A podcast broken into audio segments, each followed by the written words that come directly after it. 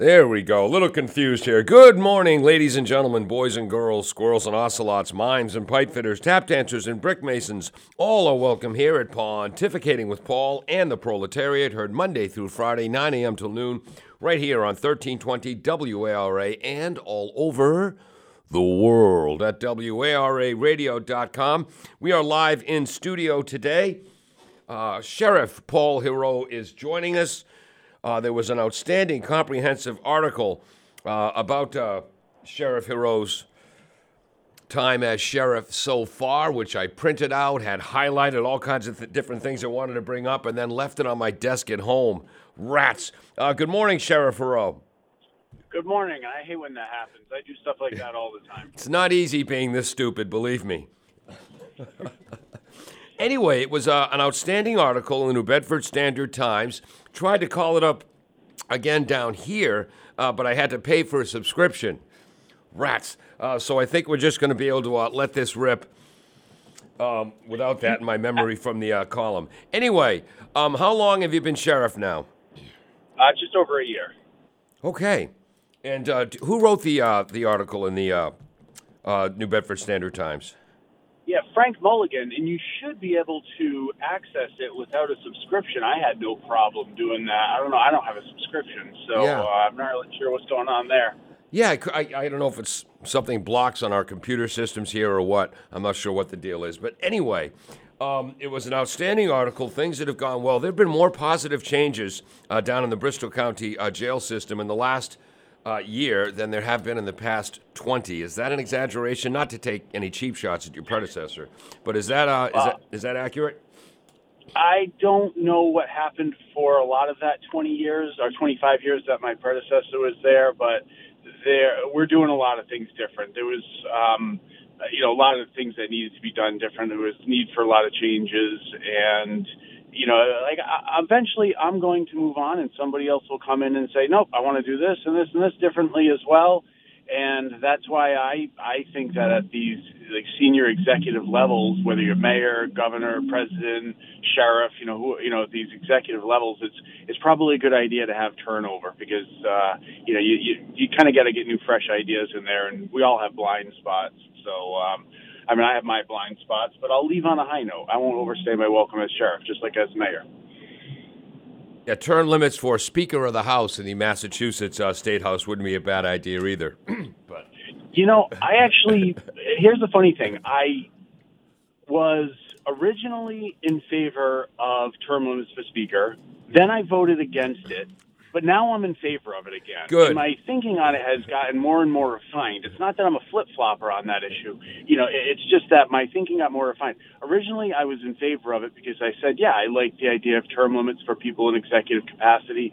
But then I was convinced by other people at the state house, well, it's not really executive capacity, it's legislative, it's, you know, and then, um, so I said, okay, I'll vote, you know, to lift the term limits, which I regret. Yeah. And then, um, I mean, it wouldn't, my vote wouldn't have changed anything. But then as I look at what, the, then as I, I learned more about like the capacity of the speaker, Yep. that's when I said, you know what, that really is an executive capacity. You're, you're running in an executive capacity the House. yeah, And so that's why my thinking has changed back to what it originally was.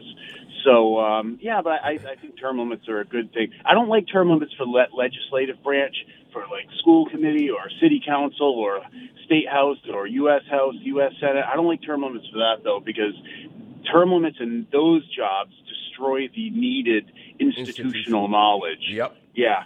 Institutional memory. I thought that's where you were going on that. But regarding uh, you as sheriff, uh, each term is six years, and uh, you've pledged to uh, to hold that position for one, maybe two terms, uh, because um, not staying too long is good for you. But why is it better for the institution itself if there's turnover at the top of an organization? It's- Yeah, so it's good. uh, You know, I, I don't want to go past two terms. You know, I might only do one term. You know, I've started fundraising for a second term. You Yeah. know, but I I think that it's good to have somebody come in with a fresh perspective and you know implement new things. That's that's one thing. It's not just it's the it's the implementation of new ideas. And I can always try and learn about new ideas and get new ideas from other people and you know other organizations, and that's great.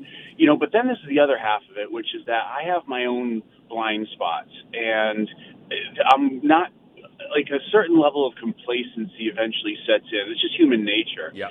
So I think that having somebody else come in after you know whether it's six years or twelve years or you know like one term or two terms, I, I think that having somebody else come in and say, okay, you know what, um, Paul didn't see this uh, this issue that needs to be addressed.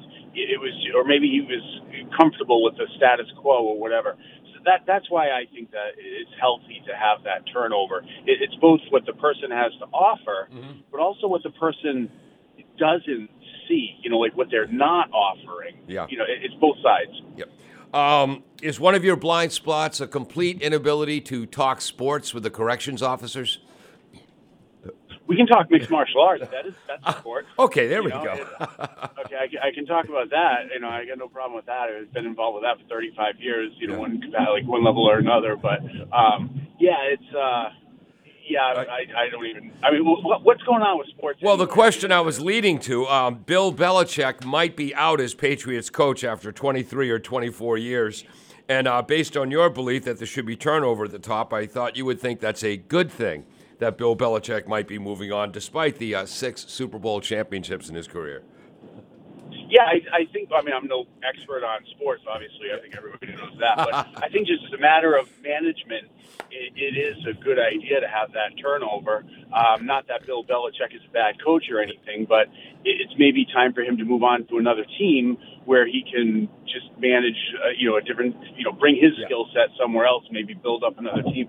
I think, you know, we're we're just spoiled here in New England because we have such outstanding sports teams, yeah. and you know, when we have a bad season, it's like it's the it's the end of the world. Armageddon has come. You know, it's, it's, you know, Book of Revelations is finally being read. You know, it's like, yeah. Funny.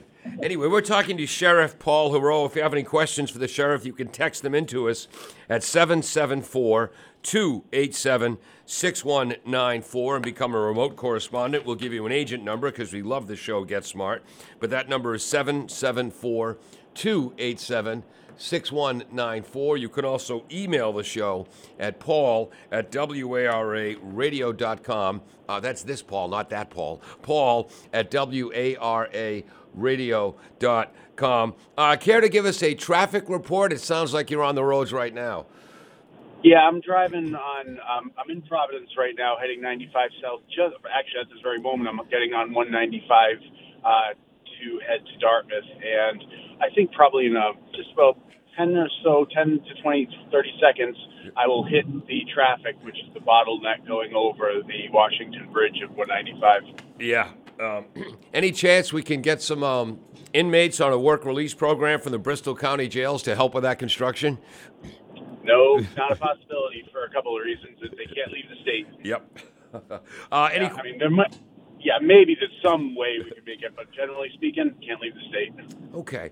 Um, something uh, I wanted to bring up um, uh, last week tonight, which is a show on uh, HBO on Sunday nights. John Oliver hosts that show, and it's kind of a comic look at uh, serious issues. And a few weeks ago, he did the issue of uh, medical care in prisons, and it's something I had never considered before I saw that a couple of months ago. And since that, uh, since that program aired a couple of months ago, there's been all kinds of articles about how many, many states have farmed out medical care for inmates uh, to private companies. And I think this is a bigger problem in prisons than it is in jails. Uh, but they farmed out medical care to private companies um, whose interests are far more in profits for their stockholders than actually taking care of the prisoners' needs. Who's responsible for the medical care in the Bristol County jails right now? Um, how much is uh, that costing uh, Bristol County? And are you satisfied with the care that the inmates are getting? How's that for a long question? Sorry, so I'm responsible. That's who's responsible for it. It's under me. It's uh, we do hire a vendor. The vendor um, has about a 12 or 13 million dollar contract. It's uh, correctional psychiatric services, but it provides a lot more than just psychiatric services. It's it's all inclusive. We have um, a uh, a person who works directly for the jail. She's a, jail employee, Judy Borges. She's the contract administrator. She's an attorney, and she's been doing this for over a decade. Um, she is uh, basically, as a contract administrator, she makes sure that the con the CPS is in compliance with the contract. And if they're not in compliance, that's when we you know might have an issue with them. So the you know the thing that a lot of people and I, I like to talk about this. Uh, you know Yeah. uh, that the medical care. This is going to sound people. Some people, you know, especially conservative types, might get a little bit annoyed with what I'm about to say, um, but it's just it's just a fact. Yeah. Um, med- like inmates, whether you're in jail or prison, awaiting trial or sentenced, inmates are the only segment of our population constitutionally guaranteed health care. Wow. They, they, they have a constitutional guarantee to health care. Your child, I'm, I'm kind of, now I'm going to poke the bear a bit. Yeah. Your child does not have a constitutional guarantee to health care. You don't have it. Your grandmother doesn't have it. Your pregnant sister doesn't have it, but inmates do. And so I, I now that I've stirred the pot a little Yeah. bit, let me explain why. The Eighth Amendment. The Eighth Amendment basically is, it says there will be uh, it's a ban on cruel and unusual uh, treatment, and if somebody is in the custody of the government, Yep. uh, you know, if they're awaiting trial or sentence, they're an inmate, and uh, you know they need medical care. To withhold that would be cruel. So by default, inmates, again, a jail or prison, Yeah. awaiting trial or sentence, by default, inmates are constitutionally guaranteed health care. Wow. Um, yeah, we're the only developed country uh, in the world where health care is considered a privilege, not a right. Rats, but it is a right uh, for inmates. Um, It's a it, it's a right for inmates, but it's not a it's by con- constitutionally it's not a right for anybody else. But it's by default it is a right for inmates, and that might really annoy some people to hear me say that, but. That that's just the way it is. and again, that's not your rule. Uh, that's in the Constitution. The Eighth Amendment. Yep. And again, um, you're uh, responsible for uh, keeping the inmates locked up. You're also responsible uh, for their medical care. How about their psychological care? And how does the inmates' psychological care um, relate to the psychological needs of the uh, correctional officers?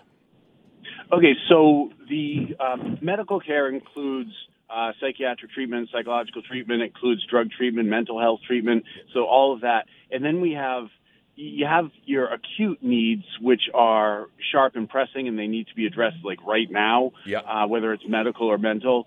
And then you've got your more chronic issues that are going to after release and going back into society. Right. And it's in everybody's interest that we address these, whether they're acute or, or uh, more like uh, like per, like pervasive, and they, they go on um, into when somebody's released. Because for the staff who have to work with inmates, addressing their medical needs, whether it's like a disease um, or you know a virus or something, that's in the interest of the staff. It's in the interest of humanity, but it's in the interest of the staff too, so they don't get sick. Yeah. Um, same thing with you know the mental health. You know that is also in the best interest of the staff as well to make sure that mental health, because you have people who can be potentially very violent, uh, people who can be uh, real squeaky wheel because they Yep. are they got some type of um, oh gosh I'm just blanking on the the actual uh, di- disorder. I've got a degree in psychology and neuroscience. I'm forgetting uh, what the actual disorder is, but it's somebody who really wants a lot of attention.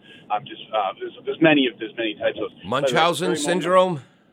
Munchausen is one of them. Munchausen is an interesting one. I actually know somebody with Munchausen. Um, so um, there's also Munchausen by proxy. That's Right. actually that's a really interesting one. I know somebody with that where they projected things onto their kids. Oh, that was that was pretty tough watching. Yeah. But um, yeah, so so that's all in the interest. Now, addressing the mental health of correctional officers and the staff that's that's a whole separate issue. It's just as important, um, and it is something we are ramping up on. We're expanding our stress unit that we have at the jail. We're doing a lot, offering a lot more training to the members of the stress unit, giving them a lot more recognition. Um, it, like we're based, uh, we're doing away with our secondary, which is kind of silly. Going, why are you doing away with that? Sounds a good thing. Our employee assistance program, our EAP, but we're kind of double paying. You know, we're paying for it. Yep. Know, Twenty thousand dollars a year when it's already offered by the state. So there's big shady contract issue involved with that. But you know, it's one of the issues that I've had to uh, like look into and address. But um, yeah, there's there's a lot of different things. You know, just the, just the mental health of the correctional officers.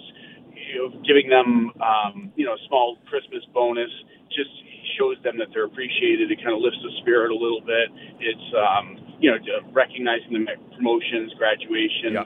retirements, um, you know, the, things like that just help with the overall atmosphere of the, uh, the, the kind of the, Okay. I don't know, the, the morale, the Yeah. morale of it, which is a boost to self, you know, to their uh, mental health. So, Uh, yeah. We got to get to a break, but Agent 27 has texted in at 774 287 6194. 774 287 6194. At first, it sounds outrageous that a prisoner is entitled to medical care that I'm not, but when you think more about it, healthier prisoners mentally and physically makes the guards, and I think she means correctional officers, uh, makes the guards' job easier.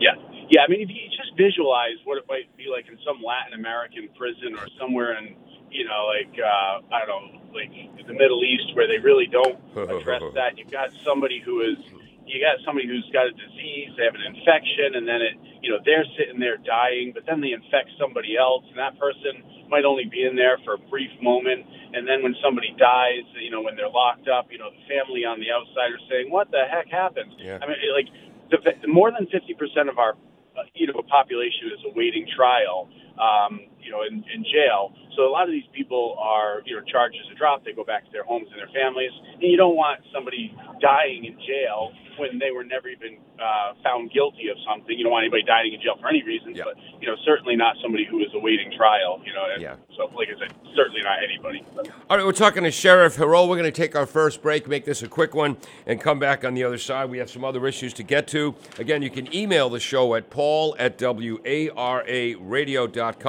or text your questions into 774 287 6194. We'll be right back on 1320 WAR. hey Nailed the dramatic pause. All right, welcome back to Pontificating with Paul and the Proletariat here at 1320 WARA, all over the world at WARAradio.com. We're talking to our Sheriff Paul Heroux until the top of the hour. Uh, let's see. Um, on this day, January 9th, 1776, Common Sense, a pamphlet, Common Sense, was published by uh, Thomas Paine, and that was basically a clarion call uh, to the regular guy in the colonies uh, about the need for a revolution against Great Britain, and it was a screed against uh, the whole concept of royalty itself. Uh, will you be celebrating the anniversary of Common Sense coming out on this day in 1776?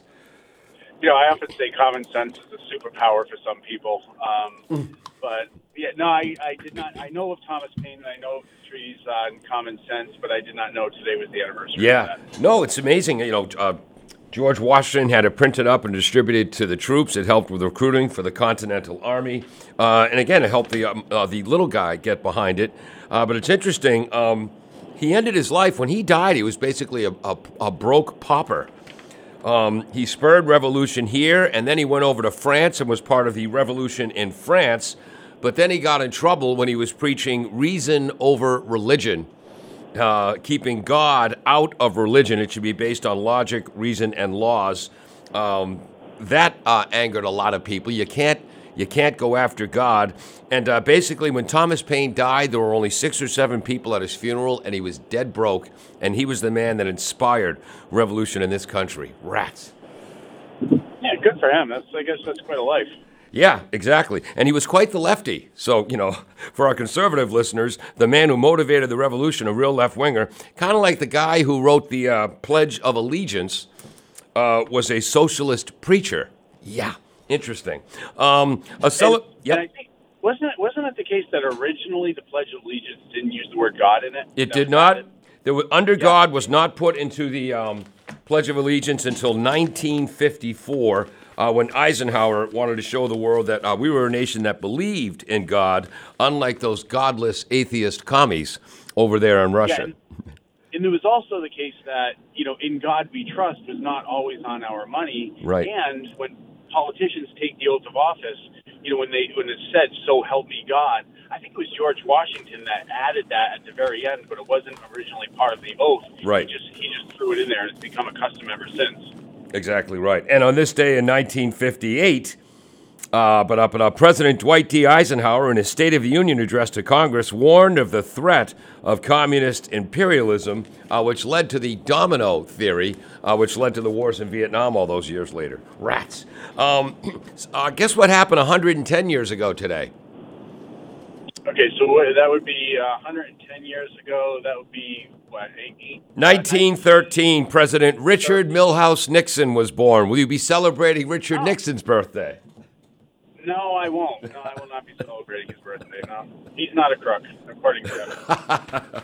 anyway, we're talking to uh, to Sheriff uh, Paul Heroux. Last time you were on, and, and uh, the the sheriff is with us uh, the second Tuesday of every month. We started getting to a little bit of a discussion about uh, capital punishment and how uh, pursuing capital punishment, and again, we can. There's a whole entire moral argument behind that, but how pursuing capital punishment is, believe it or not, more expensive than locking people up for the rest of their natural born lives. Why? It's pretty simple, actually. The legal fees, um, the, uh, the appeals process. And I know a lot of people, you know, especially conservative types, might say, well, then get rid of the appeals. You know, end of story. You know, then they just, these people shouldn't get endless appeals after 20 or 30 years. And to which I would respond, then you absolutely will start uh, executing people who are not guilty of the crimes they were, you know, wrongly convicted of. Yeah. Because we've had people, uh, dozens and dozens of people exonerated after 30 years. We've had hundreds of people on death row. Yeah. We've had hundreds of people exonerated from death row after being on death row for 20 years, and we've had uh, thousands of people exonerated uh, from death row after having been on there for 10 years. So if you know, society, and I'm not okay with this, but if society is okay with in- executing innocent people, yeah. um, you know, as you know, getting rid of the, uh, the appeals process, you know, so that way we don't have it'll be no longer more expensive. Okay, fine. I hope that's not your friend or your family member, uh, you know, or just that's not the nation you live in. It's not the nation I want to live in. But yeah, that that's why it's because of the, the necessary appeals process. Okay. We're talking to Sheriff Paul Heroux. You can text in your questions at 774 287 6194. The article in the uh, uh, New Bedford Standard Times recently about your first year as Sheriff of Bristol County uh, talked a lot about efforts towards uh, making sure inmates don't come back to Bristol County jails. And one of the best ways to do that is to prepare them for release. What are some of the projects you have going on at the jail and new hires at the jail uh, to uh, help inmates when they get out not come back?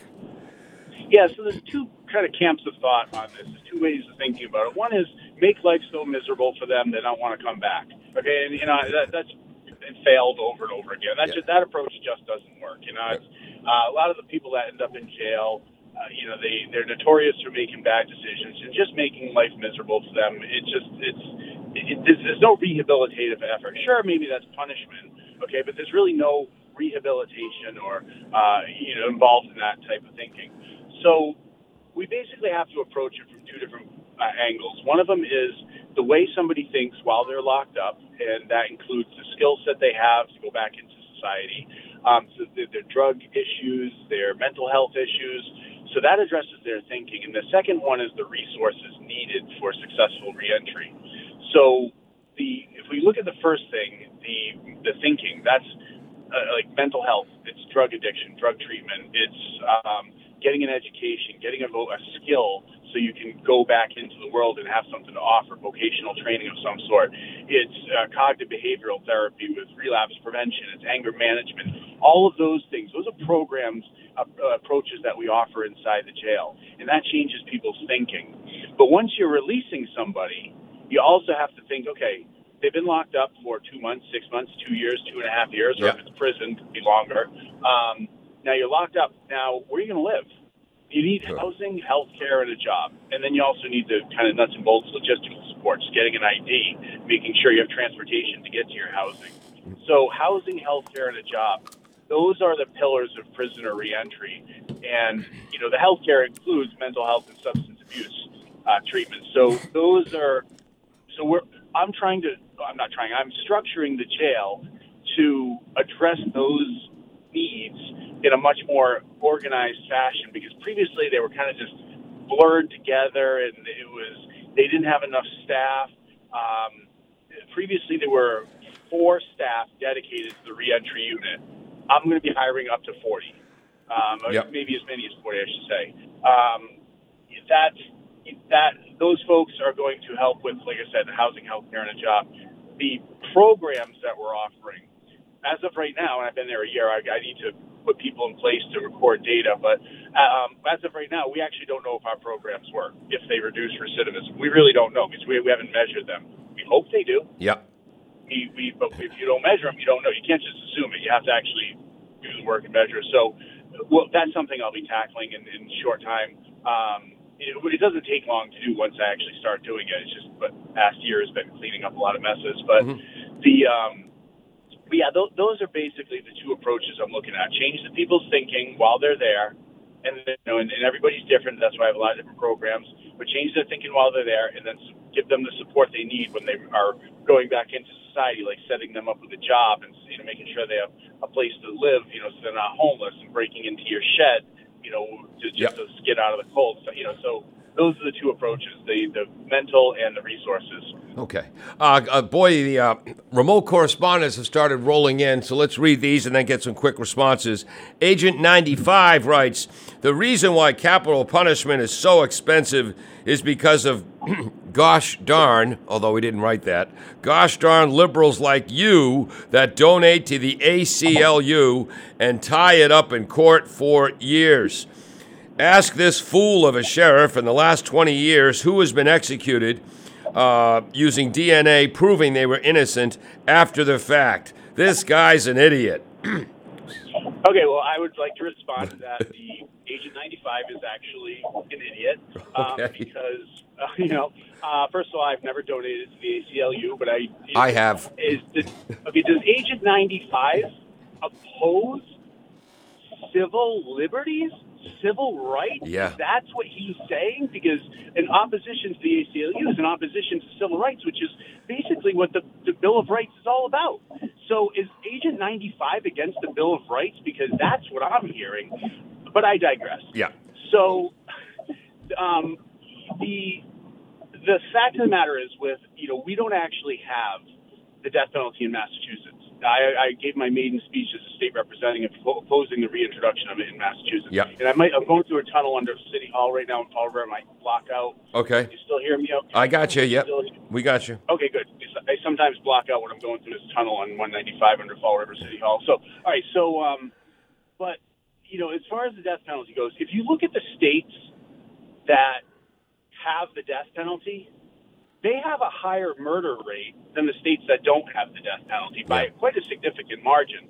So, if the death penalty were a deterrent for Right. murder, the states with the death penalty would have a lower murder rate, Right. but they don't. They actually have a higher one. And you know, one from one point of view, you could say, well, the states that have the death penalty, you know, they have a higher murder rate, and you know that. So if you have the death penalty, you're actually spending more money because of the appeals process. And if you're spending, if the state, the state government's spending money on the appeals process, well, that's money that they're not investing in potential rehabilitation. So, I mean, but that's that, people can look that up. That's just a fact. Yep. The states with the death penalty have a higher murder rate. So therefore, any claim of deterrence of using the death penalty is just nonsense. And Agent 95, I look forward to five years from now when you become the new sheriff of Bristol County because you'll stick your neck out there like I have, and you'll run against me and you'll win because you got the better, more intelligent, uh, and more visionary approach to corrections Yep. in the 21st century. So good luck Yep. with that, Agent 95. Yeah, and uh, I am a fan of the American Civil Liberties Union. Civil liberties uh, matter, uh, but it's the Innocence Project, a different organization, the Innocence Project, uh, which uh, really uh, funds uh, so many of our cases uh, where they feel people have been jailed or punished um, Well- inappropriately. Yep. You know, you know, I'd love to talk about the Innocence. Okay, so let's talk about the Innocence Project for a second. My my um, general counsel at the jail, uh, Gretchen Bennett, she's the former executive director of the New England Innocence Project. Oh, wow. She, you know, yeah, so that was quite a get to get her, and Yeah. she's also the former chief counsel at the state house who wrote our laws. Um, but that's my general counsel, the person who used to run it. But the Innocence Project, let's people before you think, oh, the Innocence Project, a bunch of lefties, a bunch of liberals. Think about their mission. It's different than a defense attorney. Yep. A defense attorney is, you know, um, if you were to say a prosecutor's on the right and a defense attorney's on the left, which I think is an absurd characterization Yeah. of those two roles, but if that if that's your simplistic way of looking at it, the um, Innocence Project is actually right in the middle because Innocence Project would they they're not actually trying to get people off who are uh, who might be guilty. They don't really, you know, they, they're just making sure that people who are like not guilty are not convicted, which is different. A defense attorney doesn't actually look necessarily at whether or not somebody is guilty or innocent. That, that's not really their concern. What they're concerned is that they're, uh, the process by which somebody is going to be convicted is, you know, um, by the process by which somebody was investigated and arrested didn't violate any rights. So that actually doesn't really have much to do with whether or not somebody's guilty or innocent. That has to do with the process of getting to a conviction. Whereas Innocence Project, they want to they look at something and say, wait, wait, wait, this person's actually truly innocent. Yep. Know, and and here's you know, so they have a slightly different role, and I find you know Innocence Projects to be more midstream, which Mhm. is again people who are conservative say, ah, just lock them up, just lock them up. It's like it's just such Neanderthal simplistic thinking. All right, uh, I've got to get to a break. We got a couple more questions from Agent 95. Agent 27 has chimed back in. Uh, we're going to take a quick break, then come back on the other side with uh, Sheriff Paul Heroux. You're listening to 1320 uh, WAR. Hey. We'll be right back. All right, welcome back. Uh, Sheriff Paul Heroux will be with us for about another, uh, what, 24 minutes or so. Uh, let's move uh, through this quickly because there's other issues I want to get to. Um, Agent 95 writes back, uh, where is it here? Uh, still never answered the direct question how many people in the past 20 years uh, have been executed and then proven innocent using DNA. He's looking for an exact number there. I don't think we have that off the top of our head, do we? No, I, I don't know what that is off the top of my head, but if you check the Death Penalty Info Center, uh, it's a really good uh, resource of uh, knowledge, you know, facts and figures on the death penalty. Yep. If that has happened, that would um, that that's the place you would find that. But let's let's dissect this question a little bit because I think Agent 95 doesn't think in a very sophisticated manner. Um, so, if what I'm saying, okay, what I am saying is that the death penalty is more expensive than life in prison because of the appeals process. And if Agent 95 is saying, well, hold on a second, how many people have been executed? Well, if, if the answer is zero, if let's just say for the sake of argument, Agent 95, the answer is zero, none have, you know what that proves? That proves the appeals process works. Okay, in that Yeah. you need to have that appeals process. But not all death penalty cases involve DNA evidence. This is not CSI. You got to watch something more than NBC or CBS or ABC in these, you know, these fictional shows that Yeah. are on TV. You know, you got to get your, you know, an education more than just watching the boob tube. Okay, so, you know, the but the appeals process is what keeps us from executing innocent people. Yeah. That's what that's what and that's my point, and that's why it's so expensive. So Yeah. on the one you you so Agent 95 complained about the expense of it, but the very thing he's complaining about, the expense and you know supporting this, is the very thing that keeps us from inno- executing innocent people. Because not all, like I'm repeating myself now, Yeah, not that's- all death penalty cases involve DNA evidence. Right. In fact, I would Okay. argue probably the vast majority don't. Okay, and it's interesting. It was either 2014 or 2015. I actually did some work uh, for the Innocence Project, and um, you know, you go back to the founding of this country and the court of law. Eyewitness testimony was the most important, most quote reliable end quote form of testimony. And here we are, 200, 250 years later, and there's been so much research um, about the uh, the the lack of um, assuredness or the uh, what's the right word? Um, the lack of the reliability to count on eyewitness evidence because so often uh, eyewitness testimony is uh, faulty and not 100% ironclad.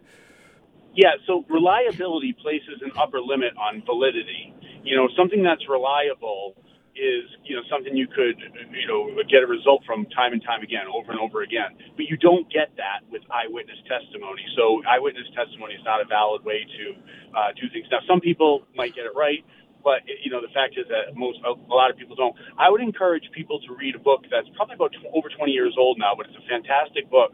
It's called The Seven Sins of Memory by Daniel Schacter. He, at the time, he was the chair of the psychology department at Harvard University, and but it's again the Seven Sins of Memory. It talks about how imperfect our memories are, Yep. and how you know it, it kind of spends a little bit of time. I think if I'm, I'm, I read it, you know, making the point right now. I, I read it over 20 years ago, so I don't remember if it talks about penalty.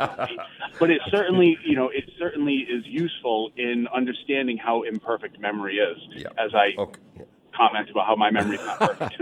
All right. Uh, uh, Agent 95's got some other questions, and I, want to get some other people here. Uh, we will get back to your other question, though, 95. Um, Agent 27 uh, writes in another long remote correspondence. Please allow me to paraphrase because time is short. If you look at page A8 of today's Sun Chronicle, uh, Governor Maura Healey, no relation, and she spells it wrong. She has that extra E in there. Uh, Governor Healey makes 375 million in budget cuts, reductions in response to expected $1 billion shortfall in the Massachusetts budget. Uh, and allow me to paraphrase your question, Agent 27. Is that going to affect Bristol County Jail's budget or any of the uh, other 12 uh, county jail budgets in the state of Massachusetts? And to my knowledge. Uh, the I've seen what the nine C cuts are looking like right now, and I don't think they're going to impact us right now. So I don't think that's going to be much of a concern for us. Um, yeah, it's. I, I wish the governor, you know, the best on navigating this. You know, I. Um, I don't know. It's, it's it's a tricky situation that she's in right now. It's you know we we all deal with situations like this when you're in government, though. Was that the Braga Bridge you were just driving across? Oh, I, I finished the Braga Bridge about ten minutes ago. Oh, I'm actually on Faunce, I- I'm on Faunce Corner Road, just driving by the uh, state police barracks right now, and probably about I don't know half a mile from the entrance to the jail. Okay. Uh, 774 287 6194 is the number if you have any questions uh, for Sheriff Heroux. 774 287 6194 is alert number. Ah, rats. Speaking of memory, where was I going next? Oh, by the way, you recommended the book, The Seven Sins of Memory. Who is that author? Daniel Schacter, he's the former Okay. chair of psychology department at Harvard. He maybe he's a chair again. I'm not sure, but I know 20 years ago when the book was published, or it was over 20 years ago, Yep. he was the chair. I, I read it when I was an undergrad. uh, Not to be confused with Daniel Schechter, the news dissector in the old days at WBCN. And we sure as heck know that Daniel Schechter is not the president of Harvard University, that position currently being vacant. Uh, I would also recommend Malcolm Gladwell's book, Blink, uh, for um, uh, not only uh, eyewitnesses of crime scenes or people interrogating uh, suspects or even referees in uh, sporting events. Uh, Malcolm Gladwell goes on to explain about how so often we see what we expect to see and what's not really there. But uh, Yeah, sensation and perception are two different things. There's entire courses in psychology, like as an undergrad, you can take. When I was at USC, uh, University of Southern Cal, Yeah. um, there was a, there was a course that was offered titled Sensation and Perception, and those two things they're not necessarily the same thing. Exactly right. Uh, Agent 5 is texted in. I'm just going to make a note because I do want to get back to Agent 95's other question. We'll save that for the end because I think that'll be a good summary topic. Uh, Agent 5 writes Hello, good morning, Paul and Sheriff Paul Heroux. Thank you for the informative interview. Uh, Agent 95 loses his argument when he starts name calling. I feel the death penalty is a permanent non solution, as the sheriff said, because of the possibility of killing an innocent. And my brother Rich, a stone cold atheist, as my brother Rich says, if you believe in God, how can you believe in the death penalty? But that's a different topic. Um, let's move on here. Hold on. Get this here. Uh, 774 287 6194 is uh, the number. Uh, very quickly, what are the staffing levels like uh, right now at the Bristol County jails, and what are you looking to improve upon in staffing levels in the future? So when I started, we were probably about 100 correctional officers behind where we should be, you know, and um, we've, you know, graduated a class of 22, a class of 27, and now I have a class of many as 50 going to start in Wow. March. And yeah, it's a huge. Well, hold on. You were thrilled about a class of 27. Now you get a class of 50 coming in. Yeah. Wow, I didn't see those numbers coming. Yeah, we're doing a lot of things differently, and with recruitment, especially. I mean, previously, as I, as I was told, and I don't, I wasn't paying attention, but I wasn't looking at it. But I was told that the way the um, recruitment went before was that people would, you know, like the, the organization would just post it on the website. There was no outreach. I actually took one of our uh, best captains and made him the uh, like a recruiter, you know, a full time recruiter. Huh. And he goes to the community colleges, he goes to job fairs, and he's real. I mean, we're doing Google advertising and Facebook advertising. We're doing things that we, we've never done before, and so uh, we're bringing a lot more people in. We're getting better quality candidates. Everything is just it- it's really on the up. One of the um, things I'm excited about is that of it's, uh, some right now when we have a, a typical housing unit, you've got two correctional officers on first shift, two on second shift, and one on third shift. What I'd like to do, and then when somebody calls in sick, they oftentimes then have you know we have to force somebody to uh, you know first we offered up a volunteer, but then if we can't, we force somebody to work. So what I'd like to do is actually have three people, three people, and two people on each shift. That way, it's safer for the correctional officers. Yep. We can provide more safety for the inmates, but then also when somebody calls in sick, we you know can maybe just you know instead of like uh, forcing somebody, uh, you know, do a different situation where we you know we don't have to like force somebody to say okay you know you. Um, we'll, we'll roll back, you know, to the the practice that we have right now. So I want the practice we have right now is, Yeah. you know, the minimum. It's the minimum acceptable standard, but it's um, I, I want to make it better than the bare minimum. Okay. Uh, a couple of things very quickly. A new texter here who will call Agent 38 based on the last two numbers of their uh, phone number. Uh, whoop, you okay? Yeah, I just actually I'm getting out of my car. I'm in the parking lot, so I'm going inside the jail or in my office. Sounded like a fender bender there. I was worried. Uh, watch your watch your step on the ice there. Uh, but Agent 38 writes, um, "I'm not on Agent 95 side, but I do have concerns. You twice mentioned quote change their thinking uh, programs to help the inmates change their thinking so they're more successful uh, once they re-enter the world. Um, change their thinking end quote. Is that really possible? Yes, it is. It, okay, so a program. Sorry about the doors. I'm just going. Yeah. So the um the program. Hold on, that reminds me of the start of uh, Get Smart, where Maxwell Smart is walking through all the different doors uh, to get to the uh, control agency. So a, a program that works is going to reduce recidivism by 10 to 15 percent. Maybe, maybe, maybe, maybe, maybe 20 percent. It's very rare to get that high, though. So if you're reducing recidivism by 10, 15 percent, what that means is 10 to 15 percent fewer people are coming back. And you know, that's out of the people who participated in the program, 10 to 15 percent. So what you've done is you've reduced it. You haven't eliminated it.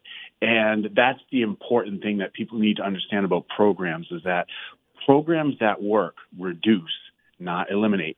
Whenever I hear, and I've heard this many times over the years I've been in corrections, which is, you know, not a lot, but, Yeah. you know, um, whenever somebody comes in and says, my program reduces recidivism by 80%, I say, you know what? I bet my mother's life on it. You're wrong because nothing reduces recidivism by 80%. You know, like nothing does. It just doesn't happen. Um, you know, the best you're going to get is a 15%, 15, maybe 20, uh, you know, but it, it's, if you add post-release support, housing, healthcare, and a job, you can then bump that up to the 30s. But Okay. that means, uh, you know, so relapse is part of this. You might say, well, if you can't, if you know, you, not everybody is benefiting. Why do it? It's like because those people that you can help, that's why you do it.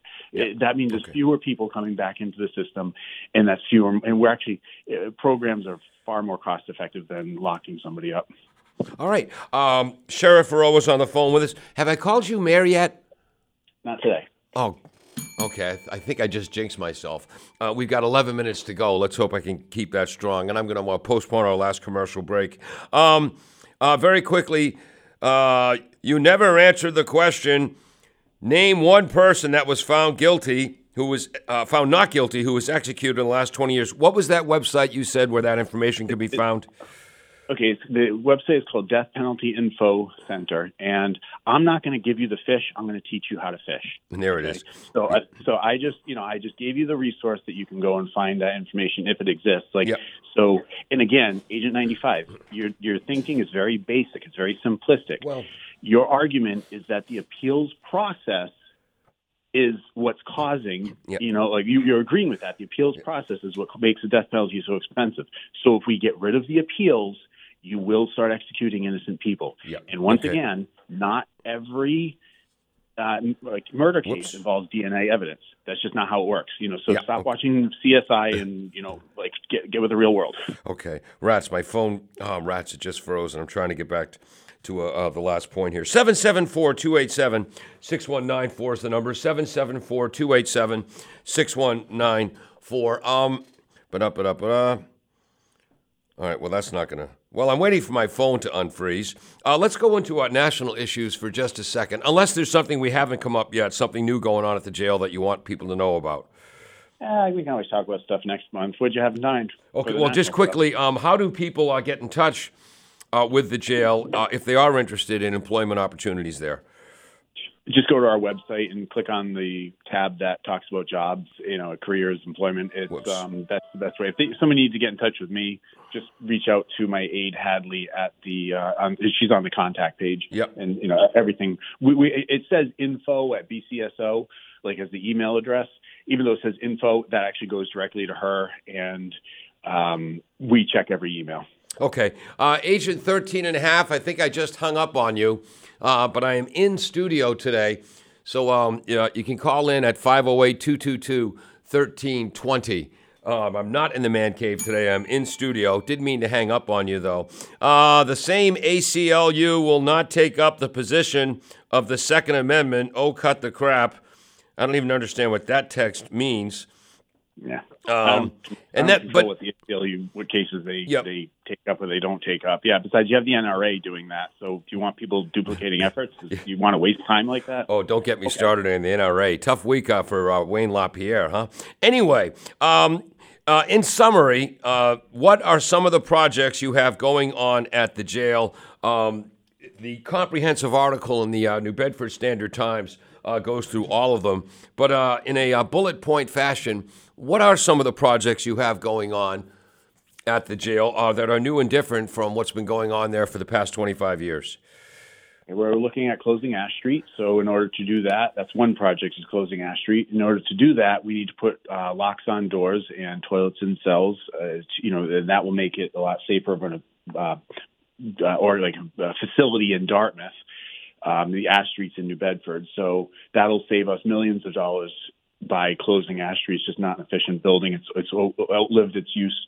Um, so uh, that's one project. Another one is we are getting out of uh, having our training academy at a rented building across the street, and we're taking the former ICE detainee building and turning that into a training academy. That will save millions of dollars as well once we re- retrofit. We're actually probably going to just be a couple months away from that being finished. Um, but uh, we have a contract to spend $150,000 a year across the street, whereas if we spend less than $100,000 in less than a year, we will then be able to do that. So that's another project. Okay. Um, you know, we are, you know, also looking at like another big, like ongoing project is increasing the number of correctional officers we have. Right.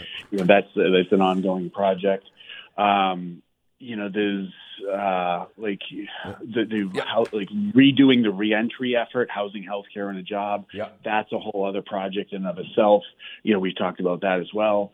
Um, I it's just, I mean, get I mean, the suicide issue, that was another hot button issue Yeah. during the campaign. Um, we hired a consultant and he came in and is, gave us a lot of thir- 23 different things that we should do differently to reduce suicide. We're in the process of implementing all of those. I think actually at this, at this point we are, we have implemented all of them, but some of the things in practice we're doing, but we have not yet reflected in policy, like in writing. Yeah. Um, so we just have to get up to speed with that. So Okay. yeah, it's just, there's a lot of things. Um, Yep. Uh, I'll hold it there. Um, I'm going to try to do this without hanging up on anyone. Uh, Agent 13 and a half has called in. Uh, are you there? Can you hear us? Yes. All right. You have a question for Sheriff Heroux.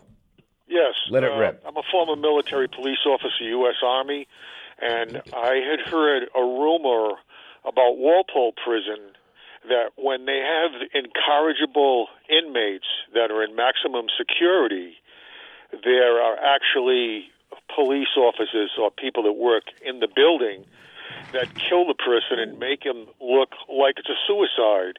Have you ever had come into that situation in your experience? I oh, I'm glad you mentioned that the uh, uh, your rumor you heard because it probably is a rumor. I would strongly think because I mean, trying to cover up something like that would be really difficult because there's a lot of good people. Maybe there are some bad people who work in uh, any organization, but to to cover up something that's going to be scrutinized so much as a death I just I don't think it's really likely that it could be covered up. I mean, it's just you got too many people involved, and you know, uh, people outside the organization, outside of DOC, get involved with it. When we have uh, somebody who is uh, has committed suicide here or who has uh, died in our custody, the, the investigation is not limited to just the county jail. The uh, DA's office gets involved, the state police get involved as well. So there's checks and balances on that sort of thing. I think maybe in the years past, you know, 40, 50, 70 years ago, it might have been easier for something like that to happen in a correctional facility like a Department of Correction or a county jail. But I think now uh, it's just there's too many checks and balances. I, I, I would find that very hard to believe. I, I certainly I know Carol Mici. She's the DOC commissioner. She and I worked together, um, you know, for a couple of years when I was at DOC, and you know, and like, and I've, I've yep. worked with her a couple times in my capacity as sheriff. I know that Carol would never approve of something like that. She, she would be uh, appalled to hear something like that. Well, that's reassuring. Thank yep. you for your time. All right. Thank you, 13 and a half. All right. Um, uh, also, uh, it, if Agent 95, if you're still out, I don't want to pile on Agent 95. It's not like uh, he's alone uh, in his ah, thinking. He's fun. Yeah, yeah, exactly. And I, I you know, again, I he's someone from a more conservative political uh, viewpoint. Um, and, and again, if um, one of the things I hate about 24/7 news channels, you know, I miss the old days of a half hour of local news, a half hour of Walter Cronkite, and then we got on with our life. Uh, because um, 24/7 news on either side of the aisle has just become an outrage machine, keeping people angry at the other side. Well, uh, so I know we disagree with some of Agent 95's viewpoints, but I also don't want to pile on because it's not like Agent 95 is alone out there. Um, and there are a lot of people who look for black and white solutions to problems that are many shades of gray. Well, I mean, we could agree with Agent 95, but then we'd all be wrong. Okay. So, um, you know, but, but, the you know, as far as the 24 news cycle goes, that a lot of that 24 hour news stuff that's really just entertainment. It's actually it's about ratings, it's about money, it's right. about shareholders, and it's it's intentionally provocative. They hire a lot of these talking heads. Um, you know, they, you like CNN, MSNBC, Fox News, they do have their regular news content, yeah. but then they have their their talk shows, right. and those talk shows are actually all about ratings and about money, and they hire talking heads that are going to bring in ratings. Right, and that's uh, so. Yeah. Yeah. Well, that's why I try to get my news from non-profit news sources. And back in the good old days, you know, when it was just the three major networks, uh, they ran their news outlets, their news uh, divisions, uh, at a loss. They lost money, but they thought it was their responsibility as part of a democracy uh, to keep the public informed. And uh, it's amazing we have so many more news outlets now than we did back in the day but there's also so much more misinformation. Rats. Uh, I know we've got to go very soon. A couple of questions. Uh, one serious, one more lighthearted. We'll go with the lighthearted one. Uh, Agent uh, 38 writes back When will Karen Read be in the Bristol County Jail? Uh, that's not your jurisdiction, is it, Sheriff? Mm, who's Karen Read? That's the case in Mansfield. Uh, she sadly, allegedly. Um, yes, I know I recognize the name. Okay, yeah, she. Um, so backed over her. Mansfield, yeah, Mansfield is part of Bristol County, but she, to my knowledge, she's not one of our inmates. Um, I think I'd know if we had a high-profile inmate like that here, but no, she's I don't. She's not one of ours, and that's a really interesting case. I, I know. I know. Looking forward to seeing how that unfolds. Yeah, maybe we'll spend more time on that next time. And then uh, a follow-up question. Uh, but up, but up, but uh. A part of your campaign was reducing suicides in the Bristol County jail system. How many suicides have there been in the last year since you took over? Is that number greater or lesser than previous data? Well, I like that the person said in the last year, because in the last year is 365 days. I have not had any suicides in the last 365 days. But now people always say, wait a minute, wait a minute, you had a suicide your second day on the job. Yeah, but that was more than 365 days. That well, year. So I'm splitting hairs. Yes. No, um, so we, So you're saying more people have committed suicide due to listening to this show than to being in a Bristol County jail? I uh, let, you draw your own conclusion. No, we we um there was one uh, inmate suicide. The inmate arrived a couple days before I uh, started, Yep. and the inmate uh, 36 hours after I started my job, this inmate had committed suicide, Wow. and with that suicide was reviewed, and it was one of the things we looked at to find out what went wrong with that, and that was one of the Lindsay Hayes recommendations because it was a consistent something that was being done consistently wrong Yep. that could have been improved on. But you know, so now now we've improved on that. Yep. But I know some people. I mean, I remember seeing the Facebook chatter. People, oh my God, you said you were going to stop inmate suicide. They're like, I don't even know where my desk is in the oh, office. You know, I, Okay. I mean, I had. I hadn't even checked my email when that happened. I had just gotten there the day before, Okay. literally the day before I'd gotten there. Well, the good news is there haven't been any in um, uh, since that one, we hope that we hope that continues. Um, the the whole goal of this show is my quest to become the benevolent czar. Uh, it will happen someday, but um, if you're the benevolent czar, and this is unfair because we're giving you a minute to uh, answer this question, if you were the benevolent czar, how would you solve the Israel uh, uh, Hamas problem and the Russia Ukraine problem? Well, okay, so Israel Hamas problem. Okay, if we had a two state solution, we, um, that would be a huge step in the right direction, but we're not going to have a two state solution so long as there are settlements going into the post, I'm sorry, the pre 1967 borders. Yep. You know, um, so as long as Israel continues to have those settlements uh, and continue to make new ones, there's not going to be a two state solution. But a two state solution is, is certainly you know what's what's needed. Um, you know, as far as Ukraine and Russia, increased pressure on Russia. I mean, that's the only. I mean, just you know, uh, the I think our political appetite for supporting Ukraine is dwindling in this country. Sadly, people are sort of- yeah, I think the polls are showing that. and Just people can feel it. But I, I think that if if Russia were to get away with what it's doing, um, it's only going to embolden it. I mean, it did something similar in Crimea, and it got a pass on it. But it, but you know, I think you, you keep your pre- keep the pressure on Russia. You know, use the carrot and stick. You know, you continue on with the sanctions, continue on with pressure. You continue, um, but at the same time, you try and negotiate something with them. It's the best you can.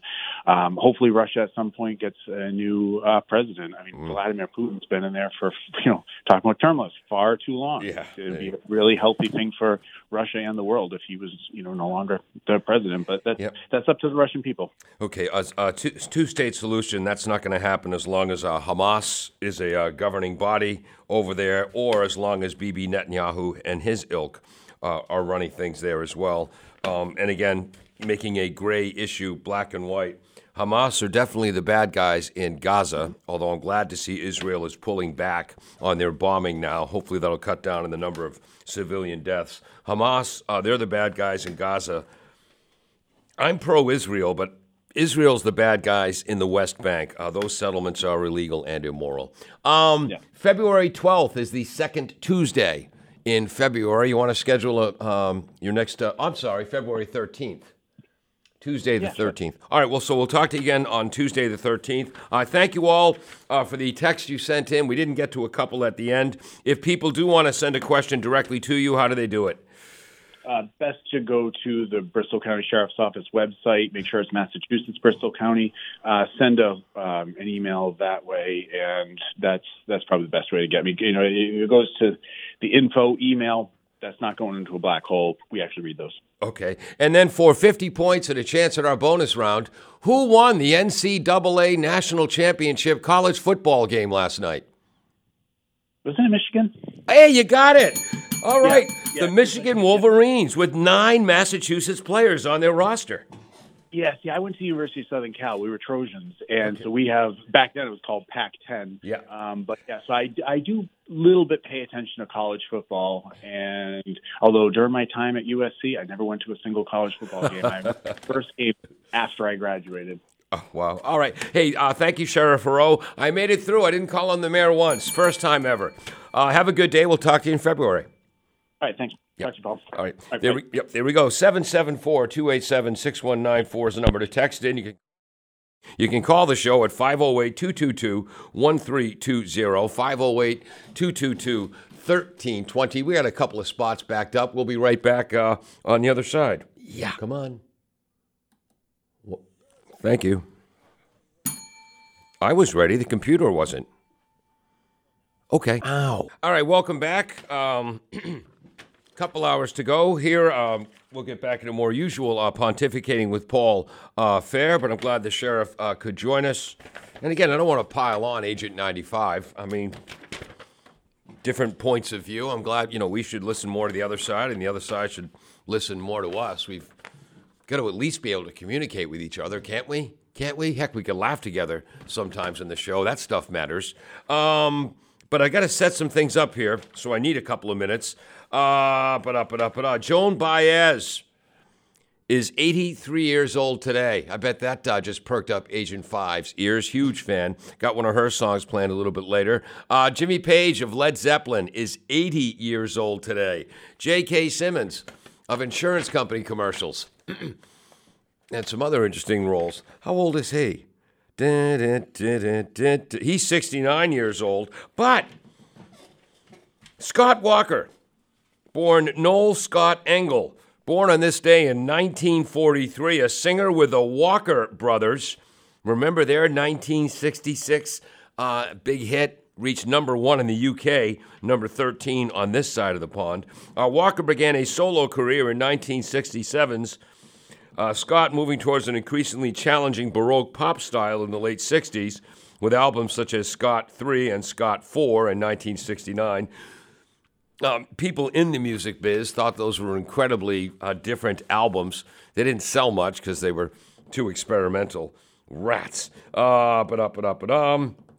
As a record producer or guest performer, he worked with a number of artists. Uh, but up, but up, but he passed away in 2019. But uh, this song from 1966, I haven't heard this song in ages, ages, I tell you. So let's throw this on. Um, it's uh, about the weather in the next couple days. We're going to have high winds, we're going to have lots of rain, and the sun's not going to be shining much. Rats. Uh, we're going to get back to that. The Walker brothers, the sun ain't going to shine anymore. wonder what the other brothers did after Scott left the band. I haven't heard that song, I bet, in 30 years at least. That's a good one. Bursting into the studio, unannounced and uninvited. Or actually, I dragged him in here. uh, multiple award winning breezy Dave Angel, the professor. Hello, Dave. Hey, good morning. Good morning. Uh, thanks for the email you sent me. Which one was that? Oh, yeah. Go ahead. Tell the listeners. Go ahead. Go ahead. You want me to? Yeah. It was a job play by play for the Red Sox, but uh, Paul Paul's Paul would rather be a big fish in a small pond. no, where is it? Oh, rats! I'm trying to find it. It was WEEI uh, radio, right? Yeah, WEEI radio. Uh, Joe Castiglione is uh, getting up there in years. Yeah. Uh, did he make the Hall of Fame, or was he just nominated? Um, so they're going to be looking. Uh, he will be if he's not. Yeah, for a new radio guy. So uh, Dave sent me the link to apply for the job. And I said I'd love to, but gosh John, it would interfere with my duties here in Attleboro. I could, I do have some recordings though of my work in 2005 as the voice of the Worcester Tornadoes, champions of the Can-Am League, the Canadian American Yeah. uh, Independent League. Yeah, you get you get fired in a day if you if you pulled the whole like turn over your shoulder and yell routine or whatever, Moi? or pull the mic slightly away Yeah. and then still yell. the sound engineers would be like, "This guy needs to go. Can we please get rid of him?" Oh God! Um, Jim Corbin might be calling in uh, at about eleven fifteen or so if uh, the kid who's taking the driving test today passes. If the kid doesn't pass the driving test, he'll be fighting it out with the kid's parents. Uh, so just in case Jim Corbin doesn't call in, what's going on weather-wise? Just just FYI, I learned thing when I brought my uh, my older daughter Alexi to get her driving test. I learned things that I never knew uh, because he's like giving the I'd like driving uh, testers are giving kids tips before they go out, which is very nice. Yeah. uh, things they'd always mess up. It's like, hey, when you uh, parallel park, make sure you put your blinker on. I was like, oh, I just put my my uh, my emergency blinkers on. I don't actually put the blinker on, but I'm like, that's a good idea. Okay, Wow. I never knew you're supposed to. And there was like a few other things I was like, oh, you're supposed to do that. Yeah. Uh, maybe they changed or maybe I just forgot and got into bad habits. But um, it's interesting. All right, so uh, yeah, let's let's talk about some weather.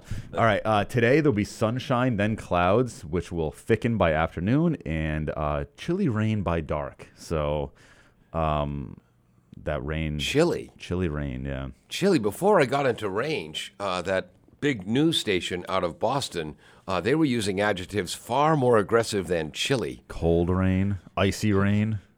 Well, it was more the high winds they were warning us about. Well, let's get into that. Hold on a Oh. second. Chilly rain by dark. This is when you interrupt. This is what happens. Uh, high in the mid 30s. The southeasterly wind, 5 to 15 miles per hour. So Uh, those the, are the person winds. hiring the Red Sox Yeah, new yeah. radio guy is listening, uh, please overlook the last 30 seconds of radio. Rats. yeah. Oh, and I just uh, interrupted again. Yeah. You need a. Uh, you need the. You need someone who doesn't talk, so you don't have to much to interrupt. It's like you need the like the best color guy in the business. Yes. like Bob Uecker. Yes, from Major League. Not Bob. right, Bob yeah. Uecker's you. Yes. Whoever the other guy is, that other guy. Uh, rain. Uh, tonight will be it will be rainy, heavy at times, turning very wind, very wind. Uh, I think Mr. Cord means very windy. Turning Yeah. very windy, mild, some flooding. Ooh. Uh, spot spots of thunder, temps rising to the low 50s, southeasterly winds, and this is where it gets crazy. 25 to 50 miles per hour late tonight. Excuse me? 25 to 50 miles per hour winds late tonight. From which direction? Southeasterly. Okay. Yeah. All right. So that means Wow. smacking you in the face Yeah. from the soof. All right. Uh, tonight, uh, sorry, tomorrow will be early rain, uh, early in the morning. So that should probably be carrying over. Uh, strong winds still. Um, mild as far as temperature, I suppose. Okay. Uh, sun and clouds by the afternoon, a high in the low 50s. That's early on, and then uh, so we'll, we'll have an early high, and then we'll be falling into the 40s. So nice temperature-wise tomorrow. Not if you want to skate stops. again sometime this century. Rats. Lake Winnipesaukee hasn't frozen over yet. Nobody can remember the last time Lake Winnipesaukee was unfrozen over, Mm-hmm. unovercomable, unfrozen, not frozen over uh, by January. So all Uh, the ice rats. fishers out there, ice Are very fishermen, depressed. Uh, be very sad. Uh, who like to? What's the one in um? What's the one in Concord again? Where where Thoreau hung Walden out? Pond? Yeah, Walden Pond. All the ice fishers in Walden Pond are gonna have to wait. All right. Or Uh, Lake Winnipesaukee. or Lake Winnipesaukee. How do you spell that? W O Woof. Make it Lake Erie. I've got an uncle there. Dun-dun-dun. Do you get that reference? Nope. It's from the Three Stooges when they're the census takers. Gosh, man, how would I? How do I not know these 1937 cartoons? I mean, uh, not cartoons. Sorry, uh, shows. Shorts. On Thursday, it'll be mainly sunny with a high in the low to mid 40s, and it looks dry for daytime on Friday. So a dry day on Friday. I love how he. It's not only does he he gets like way less. Spe- I guess you don't have as many specifics, and it can change. That's why. But Friday looks dry. Like that's it. Yeah. All the specificity for today. Friday, eh, dry. Wow. We don't know if it'll be hot, cold, just dry. Okay, I'm very concerned right now. Yeah. I know you're too young for AM radio, but do you get this reference? Pardon me, sir. I'm with the census. Are you married or happy? Henry. married. No, I do not. Did you ever watch The Three Stooges? I have, yeah, but not a like. I never actually like. I think when it came on when I was a kid on like Fox 64 or wherever it would come on, um, I wasn't a big fan, honestly. Don't you blaspheme in here. Don't you blaspheme in here. It's not like we're talking about Benny Hill. We're talking about the Three Stooges for crying out loud. We used to play the Three Stooges cartoons on here on uh, on Saturday mornings on WACS. back in the Really? day. Yeah, it was part of the. So they had um, uh, you know, public domain cartoons that they'd play. Oh, okay. Uh, for that would be a Saturday morning cartoon session for like two hours. And then, um, yeah, Three Stooges was one of them, the Three Stooges cartoon, which is probably from the 60s, right? Yeah. Yeah. Yeah. Had a 60s vibe to it. Okay, I'll throw the headphones on for just a second. Sure. Is the v- headphone volume way too high like it always is? Just asking. Okay, hold on. You see, are you married or happy? Henry. Henry's smart enough to duck, so he ducks. So when the wife throws the vase at Henry, it doesn't. It misses Henry and hits Mo right in the mush, and he goes tumbling down the stairs. Sure, it's not as funny as their pie fights, but come on. Uh, Agent 20 is written in as Sheriff Heroux up for re-election. Uh, not yet. It's like a six year term, right? Yeah, right? it's a six-year term. He just finished his first year. Very senatorial esque over here, huh? Um, Yeah, exactly. Well, I don't know why um, I said the esque because senatorial is already the adjective. Good. That's like irregardless. No, no, no. It's regardless is the word, not irregardless. Um, but uh, no. Uh, so the that'll be what, a little less than five years from now. Uh, he'll be up for reelection. Um, he may run for reelection, uh, but he's uh, he's uh, said that uh, two terms is the most uh, he will serve in that position. Uh, but he is fundraising if you want to donate. Or if you want to start donating to his opponent, Agent 95, that's perfectly acceptable as well. And rats, I was just going to say something. Not easy being this stupid. I lost my train All of thought. It's all right. Ah, What's going on in your world? When does the when do classes start up at Worcester State College again, home of the Lancers? Um, Tuesday the 16th, so the day after um, your hero and everybody's Martin Luther King's uh, day. my and it's actually his birthday. American. Isn't the 15th his actual yes, birthday the too? fifteenth Yeah. is his actual birthday. Do you know why I know that? Because my mom's birthday is the 15th, and she Ah! always would say it's Martin Luther King's birthday too. wow. Just like you always. po- Who's the Who's on your birthday? Aren't you one of these guys who points out like the five people who you share a birthday with? Shaun Cassidy, Oh. the lesser talented little brother of David Cassidy, and as the lesser talented Healy brother, trust me, I relate to Is that. he lesser talented or is he less just less good looking, so he didn't get as much? No, he was uh, less good looking. He was lesser talented. Uh, You following the drift here? Boy, can I relate to that. Again, if his name was Sean Shablotnik, trust me, he never would have had a recording. Was deal. there was there someone who was like uh a, like the lady not not for like athletic prowess but just considered one of the Healy boys who was considered like the hot guy in town or something for the ladies like th- was he considered like the best look was there Um, like a really good looking Believe it or not, Mike was considered good looking. I don't not believe it why would I Um, uh, but Mike, like my Mike and I were shy around the ladies. It's funny, Mike, John, and I are shy around the ladies. My brother Rich, uh, who's the oldest, uh, he's 11 and a half years older than me, uh, about a year and a half older than Mike. Uh, so he's what? He's uh, he's uh, what? 76 years old right now. Is this the socialist Dem, so, the Dem, Dem, democratic socialist esque one is that is that Rich or is that Uh, that's more John and John, Mike okay, and I. yeah, Rich, Rich okay. is the one who's so far left he loops around to the right. He's the horseshoe principal. Um, he's the one whose uh, best friend is a Jewish gentleman, and nobody on planet Earth ever born hates Israel more than my brother Rich. yeah no he's, he's Yeah, but, kind of the but socialist Rich, Rich is one of those 76 year old guys who thinks every hot woman on earth is still attracted to him.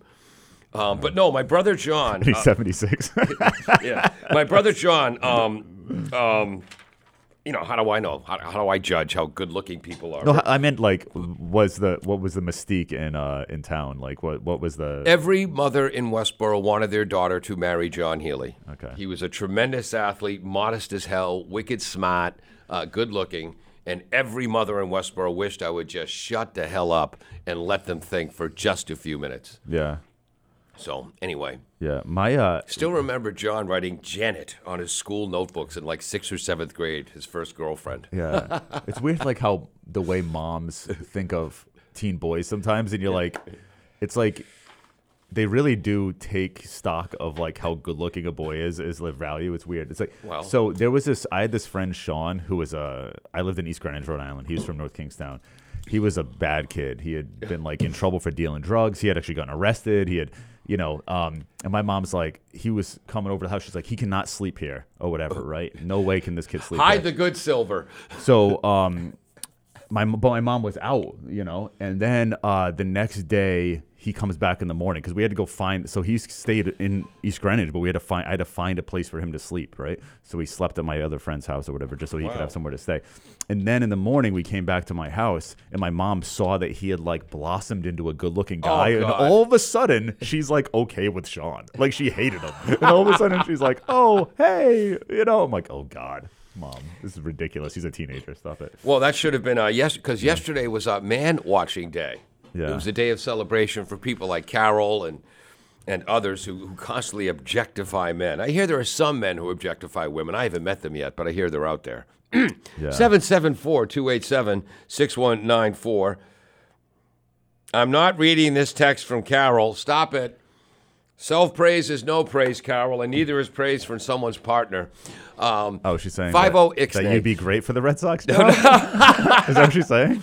You'd be great for the Red Sox job, especially on road trips, when you'd be out of the house, and I could have my garage emptied. so I applied for a job at NESN, and then it was I was um in the job that like you'd go to uh you travel, you know, so you'd go with the Red Sox around, right? Yeah. So they're like um we'd go to Oh, no. Canada, you'd go to Toronto a lot, right? So I was like, okay. So they said um so they have- told me I'd be going to Toronto a lot. So I was like, oh, so I w- at that time I was um, getting a passport. Yeah. So I went and I got um I got the thick passport. and Okay. then I, I didn't get the job. So I've gone to one place because you can buy like a thicker. You can you can request the thicker passport. Oh, okay. book, you know? And I get the thicker one thinking I was going to be going like every three, two to three weeks. I was going to be going to Toronto, you know what I mean? If I get this job, because it seemed like I had it and I didn't get it. But uh, they ghosted me actually, which is annoying. But um, yeah, I got the thick passport and I barely used it. I went to Costa Rica. In 2005, uh, when I was the voice of the Worcester Tornadoes, champions of the Can-Am League, how come I didn't need a passport on the two road trips I made to Quebec City? You didn't need uh, a passport to Canada for through, I think, through like the, I mean, pre 9 11, you didn't need a passport to go to Canada. This was after 9/11. This was 2005. Well, Maybe. I mean, it took So, a while. you, so if I want to go to Quebec City tomorrow, I need a passport. yeah, you need it now, yeah. When did that start? I thought it was bef- like 2001, 2002, Wow. but I mean, maybe it was a little later, yeah. But and then in now, yeah. 2007 or 2008, when I was the voice of the New England Surge of the Continental Indoor Football League, and we had to go to a game in Flint, Michigan. Yeah. So on the way out, you know, you go through uh, upper upper state New York, I think briefly into Pennsylvania, and then you cu- cu- cut across Canada, Mm-hmm. and then back into the United States uh, near Flint, Michigan. Uh, going there was fine. On the way back, we got stopped at the border. Mm-hmm. Uh, border patrol agents came on the plane, on the plane, on the bus, looked through everyone's documents. Next thing we know, they're taking the starting defensive end off of the bus because there was an outstanding warrant against him for cocaine trafficking in Connecticut. Uh, so we were so the bus they so they took him off the bus, but then the bus was not allowed to continue through Canada, Yeah. and we had to drive south all the way down and around Lake Michigan.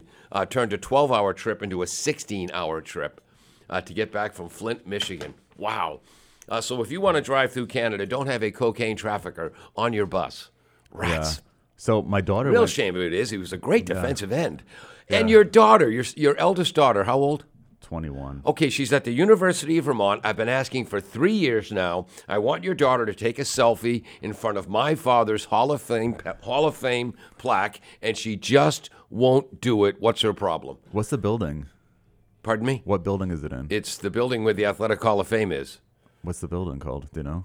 One of the athletic buildings. Okay. All right. All right, I'll try. I'll look that up for Yeah. you. All right, I'll meet you halfway. I'll I'll send you uh, what building it's in. And come on, because she's is she a senior now? She's a senior, yeah. Yeah. So really, she has time. I'll be I'm picking her up from the airport today, so I'll be she'll be in my car so I can uh, tell her that. I can remind her one more time. Or I can even ask yeah, if you want a selfie of her though, she has to do it. I'll ask Yeah. her and her so her boyfriend's in the car too, so I can ask them to do it together, maybe. Oh, okay. Like make it a little a little romantic uh, trip. Athletic Hall of Fame because he goes to UVM too. They're both graduating. Okay. Yeah. Oh, but I was gonna say she um she went to Peru last year and her best way to fly there was to go up to Montreal and then to and I was like, "Oh, that's what people do that in Vermont? They like go up to Montreal to catch a flight somewhere?" It's weird. You wouldn't think it, you know. You think go to Logan, but Logan's so far, honestly, from from Burlington. It's like 3 hours, right? Yeah. Three and a half, probably. Yeah. Oh, here we go. Uh, University of Vermont Athletic Hall of Fame established in 1969. Where is it? Where is it? Where is it? Uh, it's going to give you the address. It's not going to give you the name of the building, probably. 97 Spear Street, Burlington, Vermont. UVM Athletic. All right, I'll have to look that up. I'll text you later on when I find out what building it's at. Department's okay. History Links. All right, let's look at the picture. Oh, well. Anyway, 774 2. Uh, actually, I'm in studio. You can call 508 222 1320. 508 222 1320 uh, is a alert number to call in. Um, Carol, this is a question for you. You can even call in if you like. Um, a story I'm completely unfamiliar with. On January 9th, 1955, Rosemary Clooney was at number one on the UK singles charts with Mambo Italiano, Yeah. the singer's second number one song. The song was banned by all ABC owned stations in the United States because it did not reach the standards of good taste. Really? So, why did uh, ABC and not the other networks have a problem with Rosemary Clooney singing Mambo Italiano? I don't know. Why And it- does was she? Why does it say that? Uh, oh, well, I guess maybe several people sang it. Was she the first one to do it, or I don't know. Dean Martin also sang it. I don't know. I think that's the one we hear on the radio. Was the Dean Martin one all the because it's a guy singing. Yeah. Mambo Italiano. Yeah. Huh. Dean Martin, who's you know ashamed of his Italianness, right, and changed his name, right? Or is that Tony Bennett, or is it both of them? Well, no. That's first of all, their their agents told them to change their name. Hey. Everyone had to have a normal name like John White or Dick Green. Back oh, tell that to. Frank Sinatra. Back day, they were they were like rappers. Nobody kept their real name. Frank Sinatra totally changed his name to a to a Anglo name, Sinatra. Come on, man, you could pull it off. Uh, see now, you, now you got Agent Five all upset. She she gets upset even at the mention of Frank Sinatra's name. okay, where is it? Rosemary Clooney. All right, um, let's hear a few bars of a song that was banned, banned, I tell you, uh, by ABC here in the U.S. Whoops, it's not ready to go. Mambo Italiano. Uh, this is the short version by Rosemary Clooney. Come on. Oh, I got to get to a break. More mozzarella. So, hey, Goomba. Hold on, I missed that line. All right, enchiladas aren't from Italy. she's she's messing up her ethnic people. Hey, Goomba. Tony Soprano's not going to like that. Wow. Maybe it was considered uh, stereotyping Italians. I didn't think they'd care back then, but uh, I guess they did. Wow. All right. Especially the enchilada part, where it's like you totally mess it up. It's like ench- it's like no enchiladas are Italian. Rosemary Clooney. Wow. Is there a Mexican section of uh, Italy? I don't know. Um, hold on here. Agent uh, First and 15, there's a flag on the field. Who you work with at Gillette Stadium. Yeah, guy. Apple doesn't fall far from the tree in the Angel family. The Athletic Hall of Fame? What building is that in? Athletics. I weep for the future. Hold on. no, but like, is there not like a big building with a basketball court that's separate from the building with I don't know. You know what I mean? Sometimes there's like a gym. Like it's Yeah, but I'm sure the athletics administration building is close to where the gym or the hockey rink or But it might not be in the same building though. She's a senior in college. I'm sure she can figure it out with her smartphone. Uh, the lovely Carol McLaughlin of the And bu- uh, Quincy McLaughlin. By the way, they keep building new buildings at UVM, so it could be they could have moved it. They could have done many things. You know, you, know You don't want to know, do you? he's not gonna go. I'm The sorry. song was considered. Um, oh, it was banned because it was considered the uh, too suggestive lyrics. ABC later lifted the ban. I looked this up. Ooh, so Carol taking Jackie Romanicki's role. Oh God. So it was considered too The- the- suggestive. Not the official Googler of the, the Yes, show, be but pontificating with Paul and the Proletariat Show. All right, we got to take a break here. Okay. I missed the ten fifteen break. yeah, I uh, I Right. thought I had an interview with Cathleen DeSimone, the mayor, at today, Yeah. and it was actually tomorrow. I wrote down tomorrow, and then I Oh. talked myself into it being today in my brain. Shoot. And then it was actually tomorrow. I'm not going to be here tomorrow. Rats. What does that have to do with it? Whoops. Because I'd, I'd have her stop into. No, I'm I'm going to the office. Oh, okay. Yeah. Tell her I said hello. Will do, sir. All right. Um, 77 uh, 508 222 1320 is the number to call in. You can text at 774 287 6194. Uh, We'll be right back. Uh, listening to Wake Up with Dominic this morning, I don't know what year, but I do know that Fernando Lamas, yes, uh, speaking of Italians, Fernando Lamas was born some year on January 9th. Uh, look who's a guest. Look who's a guest on Fernando's Hideaway. New York Yankees owner George Steinbrenner. Uh, uh, we got a remote correspondence, a follow up from Agent uh, First and 15. There's a flag on the field uh, regarding what building is the University of Vermont Hall of Fame in? Uh, ath- let's see, the Athletic Hall of Fame. What building is that in? Athletics, I weep for the future. It's a big building with a basketball court, uh, known as a gym, G Y M, to those in the know. Yeah. Oh, rats. Oh, rats. I, I accidentally kicked out a um, Martin Luther King Day Public service announcement only my all time favorite American I've shared planet Earth with. Ah, rats. Why does that keep happening? I'm not typing up there, I'm typing down here. Ah, rats.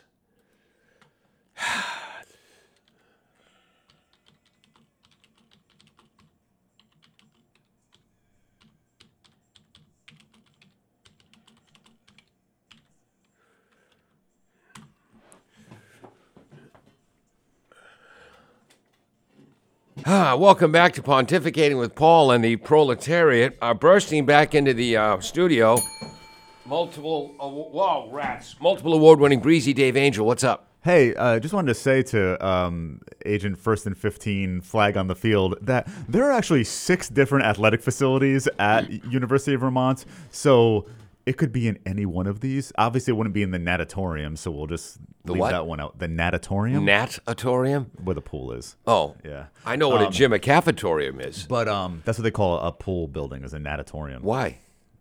That's what it's called. Carol, is there a Latin word meaning water that starts with nat or has nat in it? Of course there is. but um, so it's in the Patrick Gymnasium, Whoops. which actually not, not doesn't seem to be the largest athletic building of the bunch. So uh, it's in the lower level of the Patrick Gymnasium. So I'll tell her that. But there are many buildings that are athletics, you know, and So they're it's in- probably all not right next to each other either. In the lower level of the Patrick Gymnasium. Yes. Okay. But thanks for mocking me, sir. Yeah. Sir Agent First and Fifteen. Trying to find what year was my dad inducted. That's something I've got to bring in because I've got the uh, VH, I've got the recorded on VHS tape, Yeah. and we could have that uh, digitized here, right? If you pay. No, I'm just kidding. It's free. Uh, No that, paid services. does that go for any AACS subscriber? We don't have subscribers. But Don't don't don't give dead air. People who give who have double ACS cable aren't subscribers. No, it's people who just live in Attleboro, um, are privy to the services of ACS. There's no subscribers Okay. and there's no memberships. Some public access stations have memberships. We don't have memberships. All right. Uh, 774-287-6194 is our alert number. 774-287-6194. That's the number to uh, text in. Uh, you can call the show at 508-222-1320, 508-222-1320. Yeah, so AACS doesn't discriminate against cord cutters. It's like, oh, you can't get our stuff because you're a cord cutter. You don't pay for cable. Like people can watch our stuff on on YouTube, right? Yeah. And they don't need cable for that. So Huh. same deal. You know, the guys over at North TV think that's the wrong approach for us. But who cares what they think? They're not us. Seven, uh, 508-222. That's true. The amazing Jim Corbin is going to be calling in at 11:30 uh, to tell us how wild and woolly the weather's going to be. What Um, we already know, it's going to be windy. 25 to 50 miles per hour. He can just tell him to stay home. He's fine. oh no, nonsense. Uh, oh, uh, no. Oh, okay. Why is a, uh, a swimming pool place called a natatorium? Why? Nautilus. Okay. Is that the Greek god, the Latin god, or the Roman god of all things water? And is Nautilus related to Neptune? And why were those uh, workout machines with all the uh, cables and weights called Nautilus weightlifting machines if Nautilus means water, not weightlifting? Remember Nautilus, is just The name machines? of the, Nautilus is just the name of that shell. what It's shell? a Nautilus. The animal called the, the Nautilus. A Nautilus is an animal. A, a- like a, a, Can you blow a, into a it? crustacean. Can you blow into it and make a noise like a conch Or is it a, shell? actually is a Nautilus a crustacean or a cephalopod? Is it a cephalopod that, that exists in that shell? anyway, Bill Keefe Jr. writes in, I mock because I care. Thank you, sir. Because he cares about the UVM Hall of Fame, which obviously your daughter doesn't. You should care about the history and legacy of your college. Um, Nat also means birth as a prefix. Did you ever go to a school with a cafegimatorium? A, a cafetorium. yeah, but- But it was a gym too. So, So it- yeah. so it was a But they always called it the cafetorium. No, it- no, our- no, no. Sorry, they called it the all-purpose room. no, Armstrong in School in. Westboro was the cafegimatorium. That's The cafeteria, the gym, and it served as the auditorium. And in 1967, when we were in fourth grade, uh, they canceled classes for the afternoon. So uh, the entire fourth grade could pile into the Caffa Gymatorium and watch the Red Sox against the St. Louis Cardinals in the World Series. Yeah. So whole- Natatorium was borrowed from the late Latin uh, word that meant place for swimming. Okay. There we go. Sorry, go ahead. But no, you had the, you had the entire fourth grade in the Caffa Gymatorium looking at what then was probably a 21 inch TV, which seemed giant to us. That's when we learned who, Julian Javier is a Herc. um, Lou Brock, Bob Gibson, they whipped us. They whipped us, Pond, in Game Seven of the World Series. Rats. But yeah, the Caffa Gymatorium. What great places those were. Yeah, that's Forest Park Elementary School. We had a we had an all-purpose room, which is the same thing. Yeah, we did everything there. Wow. Um. Even had Boy Scouts meetings there. Oh, try to think if we ever had. We were up. We had Boy Scouts meetings in the uh, community house for a while. Yeah. Did we ever have them in Armstrong? I think we did have them in Armstrong School for a while. Yeah. And um, the cooler guys in Boy Scouts. Was it wrong to go to a Boy Scout meeting and then walking home after the Boy Scout meeting smoking cigarettes? I was never invited. I wasn't cool enough. But No, I yeah. mean, I never, I didn't smoke cigarettes when I was a kiddo. I don't know. Did you? You did smoke cigarettes? You so that No, was I wasn't cool. Well, um, I first tried a cigarette.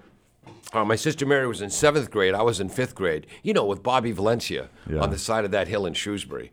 Um, that's the first time I tried it. I don't think I smoked again. Uh, people usually take up smoking uh, to show they're cool. Yeah. And I wasn't cool enough till I was 34 years old. Can you imagine being stupid enough to take up smoking at 34 years old? That's really dumb. That's I thought so. My, dumb. my And- friend Scott started when he was like late sixteen, and I was like, "Who starts smoking at 16? You used to do when you're like in middle school and you think it's cool. By sixteen, you know it's not cool. Yeah, and there's well- kids who are there's like a so- smoking cessation club at school for kids who are trying to quit. Um, by then, so the reason I never started smoking is because every morning my alarm clock was my mom going.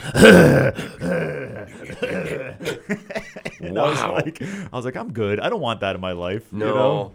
No, I, I um, yeah, and then so, uh, h- however old I was, uh, what's uh, thir- fifty-eight? What's nineteen fifty-eight plus thirty-four?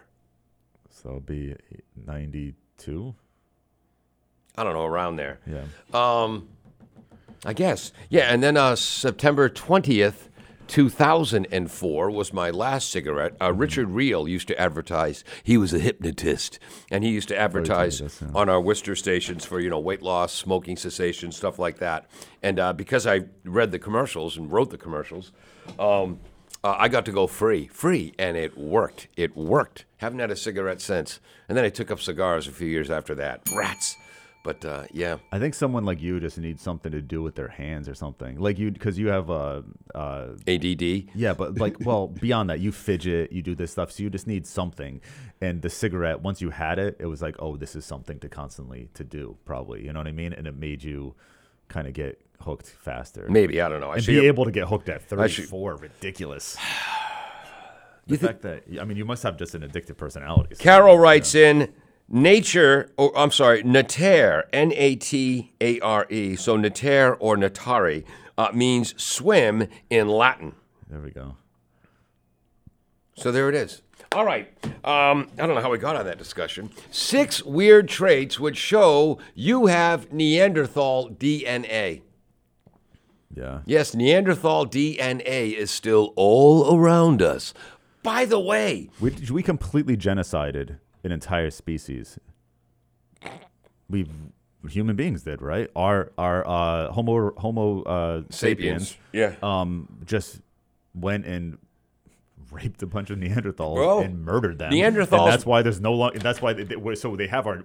They're kind Yeah. of in our DNA. But for, you know. for, for the little research I've read about it, uh, Neanderthals were gentler and less violent uh, than Homo sapiens were, which led to their downfall. And uh, but speaking of Neanderthals, is it Geico or Progressive?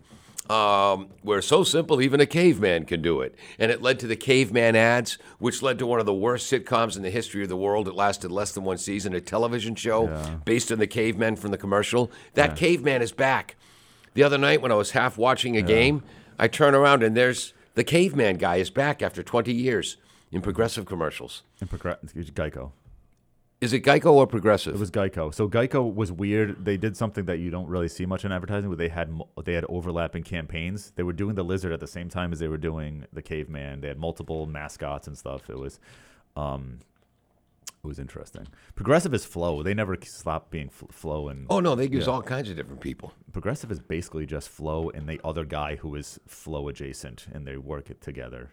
That's Pro- Progressive doesn't have campaigns that kind of conf- that are Okay. opposing. Here it is. The Caveman Returns, the Nightmare Geico Insurance Commercial. Yeah. Might have to play that. Uh, Geico Caveman, the original.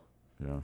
Geico Caveman, the apology. All right, maybe we'll run some of those later. All right, we got to get to a break. Where are we here? Uh, 774 287 6194 is the number to text in, but you can call if you'd like to come up with something interesting to talk about at 508 222 1320. 508 222 1320. Uh, Don't go away, please. Uh, Psych Gag Radio, that one didn't work. All right, 508 222 1320 is alert number. 508 222 1320. Get that back there. Get this back here. Trying to find uh, caveman songs.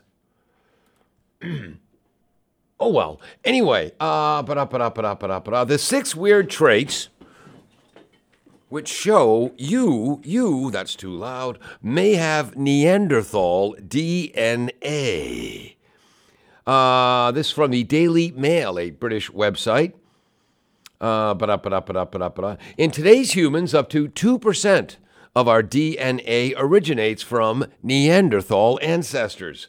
This Neanderthal DNA has minor yet noticeable impacts on current human traits. This is a result of an ancient era of interbreeding uh, between West Virginians and Kentuckians. No, sorry. of interbreeding between humans and Neanderthals. As explained by a genetics expert to dailymail.com, it's thought that humans who migrated to Africa, excuse me, humans who migrated from Africa to Asia around 60,000 years ago knocked knees with Neanderthals.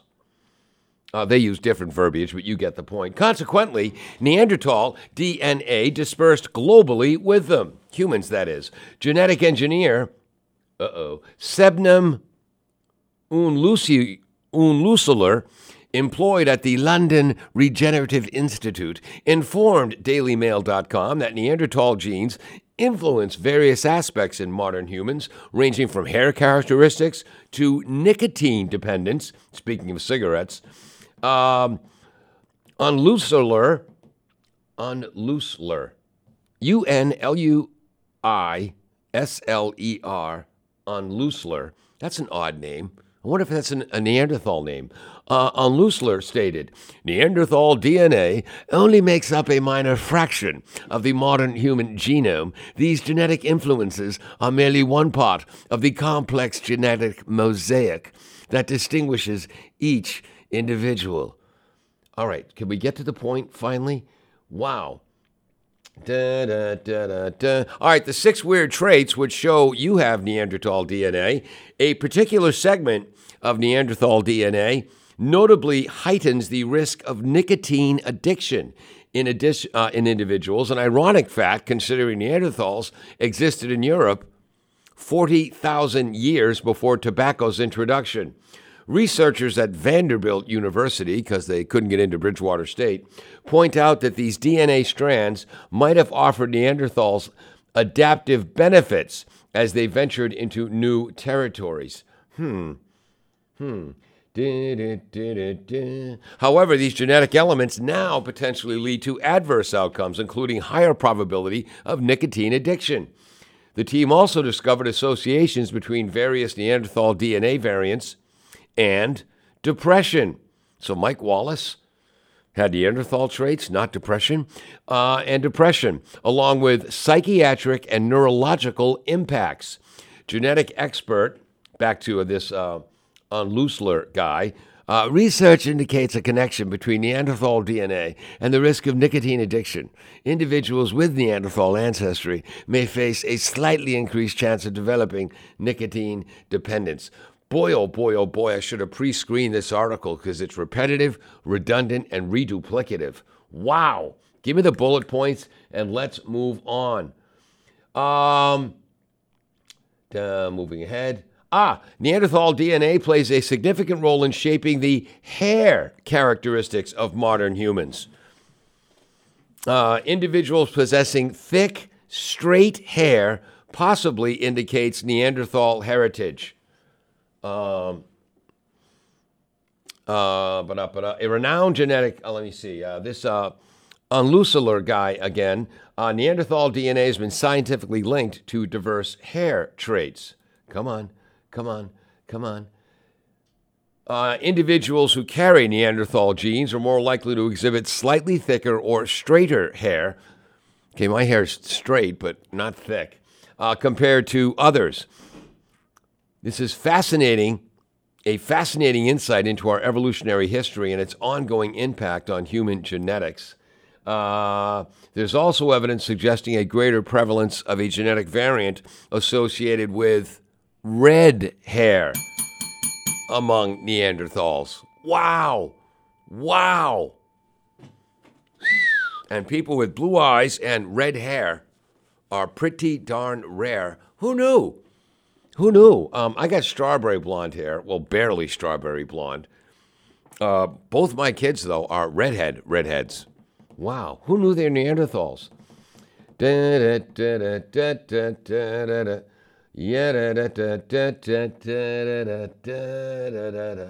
Yeah. Genes inherited from other populations, including Neanderthals, might determine how easily you wake up in the mornings. Studies indicate that genes influencing the body's circadian rhythm, which regulates our sleep and wake cycles, have Neanderthal origins. Okay, that's boring. Slip ahead. Get ahead. Get ahead. Uh, clock genes tied to the circadian rhythm uh, come from uh, Neanderthal DNA. These genes likely aided early humans in adjusting to areas with significant day length variations. Um, but, but, but the influence might stem from the epigenetic factors like climate, social dynamics, and exposure to light. Individuals with Neanderthal heritage may experience different sleep wake cycle patterns. Wow. So, Carol, maybe that's why you have trouble sleeping.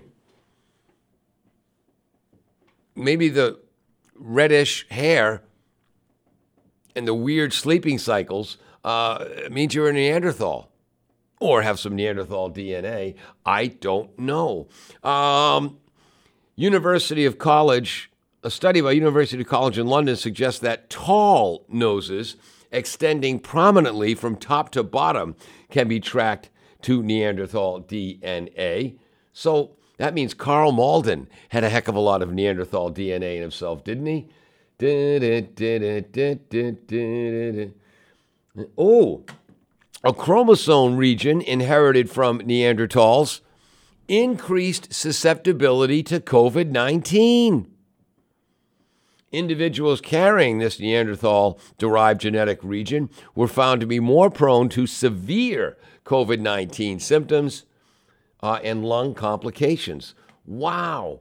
Uh, da, da, da, da, da. And then they list four long words for four uh, variants that come from uh, Neanderthal DNA. These four variants are believed to play a role in triggering cytokine storms, a critical and often severe reaction occurring in intense cases of COVID 19. Uh, ah! Coming from someone who has never. Oh, it's the top of the hour. It's 11.02. All right, let me wrap this up and then we'll get to the top of the hour before the FCC gets on my back. Um, genetic contributions from Neanderthals may influence how easily you tan or burn in the sun. A 2018 study by some people who do studies uh, in Germany examined this aspect by comparing Neanderthal DNA with that of uh, 112,000 participants in the UK Biobank pilot study. The research identified several Neanderthal uh, DNA variants that contribute to variations in skin and hair color. Uh, people with Neanderthal ancestry might exhibit different skin tones ranging from lighter to darker. Some possess uh, variants associated with lighter skin, which could have offered better resistance to UV light in areas with less intense sunlight. Huh, huh. So, if you've got red hair, a big nose, burn easily, can't sleep, and are addicted to cigarettes, you might be a Neanderthal. That took a lot longer than it should have. Uh, we'll be right back. he just said that. All right, all right, all right. Moving right along. All right, welcome back. Hold on, let's get a couple of remote correspondents in. Um, oh, that's right. Uh, Agent uh, uh Dan McKerney writes in. Now it's the famous Tiparillo for you. Actually, they're called uh, Jules Sweet. Jules Sweets uh, cigars. Uh, wooden tip, not plastic tip. Plastic tip is low class and destroys Mother Earth. Wooden tips are biodegradable. But yes, you're right, Dan. Yes. Uh, no more gaspers. Um,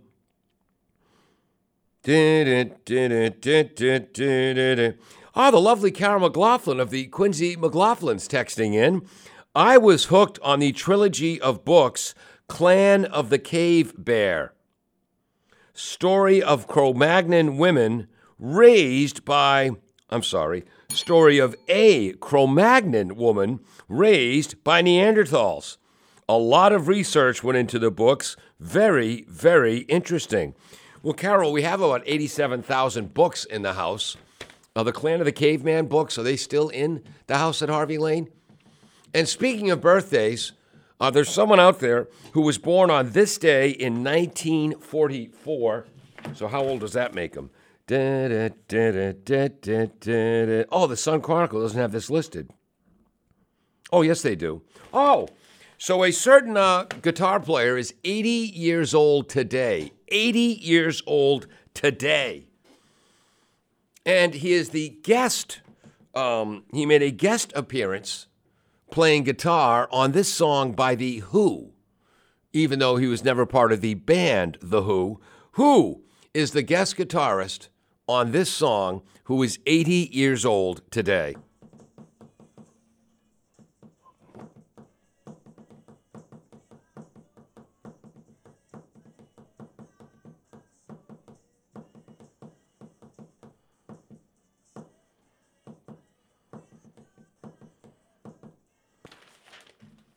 Anyone know?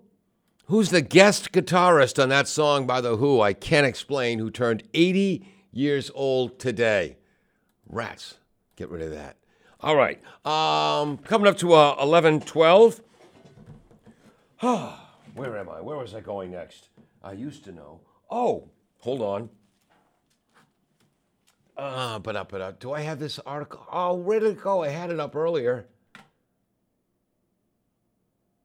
Ah, oh, darn the luck. All right, uh, January 9th. it is Balloon Ascension Day. Balloon Ascension. Sure, not nearly as impressive as our Savior's ascension into heaven, but still, Balloon Ascension Day. There it is. On this day in 1793, Frenchman Jean Pierre Blanchard using a hot air balloon flew from Philadelphia to Woodbury, New Jersey. Pardon me? Was he retreating from Philadelphia? Oh, come on. Just because he's a Frenchman doesn't mean he was always retreating. Stop that. Stop that. But it also gives us a chance um, to discuss one of the greatest F Troop episodes ever, where Harvey Korman guest starred as the uh, Prussian Prussian ballooneteer. Is that what you call balloonists? What do you call balloonists? Balloonists, not ballooneteers. But yes, Harvey Korman appeared in F Troop as the Prussian balloon uh, expert. And yes, the famous episode where Chief Wild Eagle exclaims, It is balloon, uh, which we played numer- numerous times uh, on the show. Under the heading of uh, there's two kinds of movies, well, three kinds. Uh, one is uh, the was we talked about a lot the put down the remote movies. No matter how many times you've seen the movie. In my case, I might own the DVD, like the Blues Brothers. I might have the movie memorized Same with Animal House, but if it comes on, I'm putting down the remote. Then there's other movies where once was enough. Sure, it was a great movie, but watching it once was enough. Here's one of them. On this day in 1916, January 9th, 1916, um, one of the greatest follies of World War I, in a, in a war full of follies. Wow. 20th century weapons and 17th century military tactics because the generals, just about every single stinking one of them, were just that stupid in World War I. The World War I Battle of Gallipoli ended after eight months with an Ottoman Empire victory as Allied forces, mostly Australian and New Zealanders, uh, withdrew. Uh, the, that's the first time we saw Mel Gibson in the movie Gallipoli. Great movie, but once was enough. That'll rip your heart out in terms of uh, anti war movies.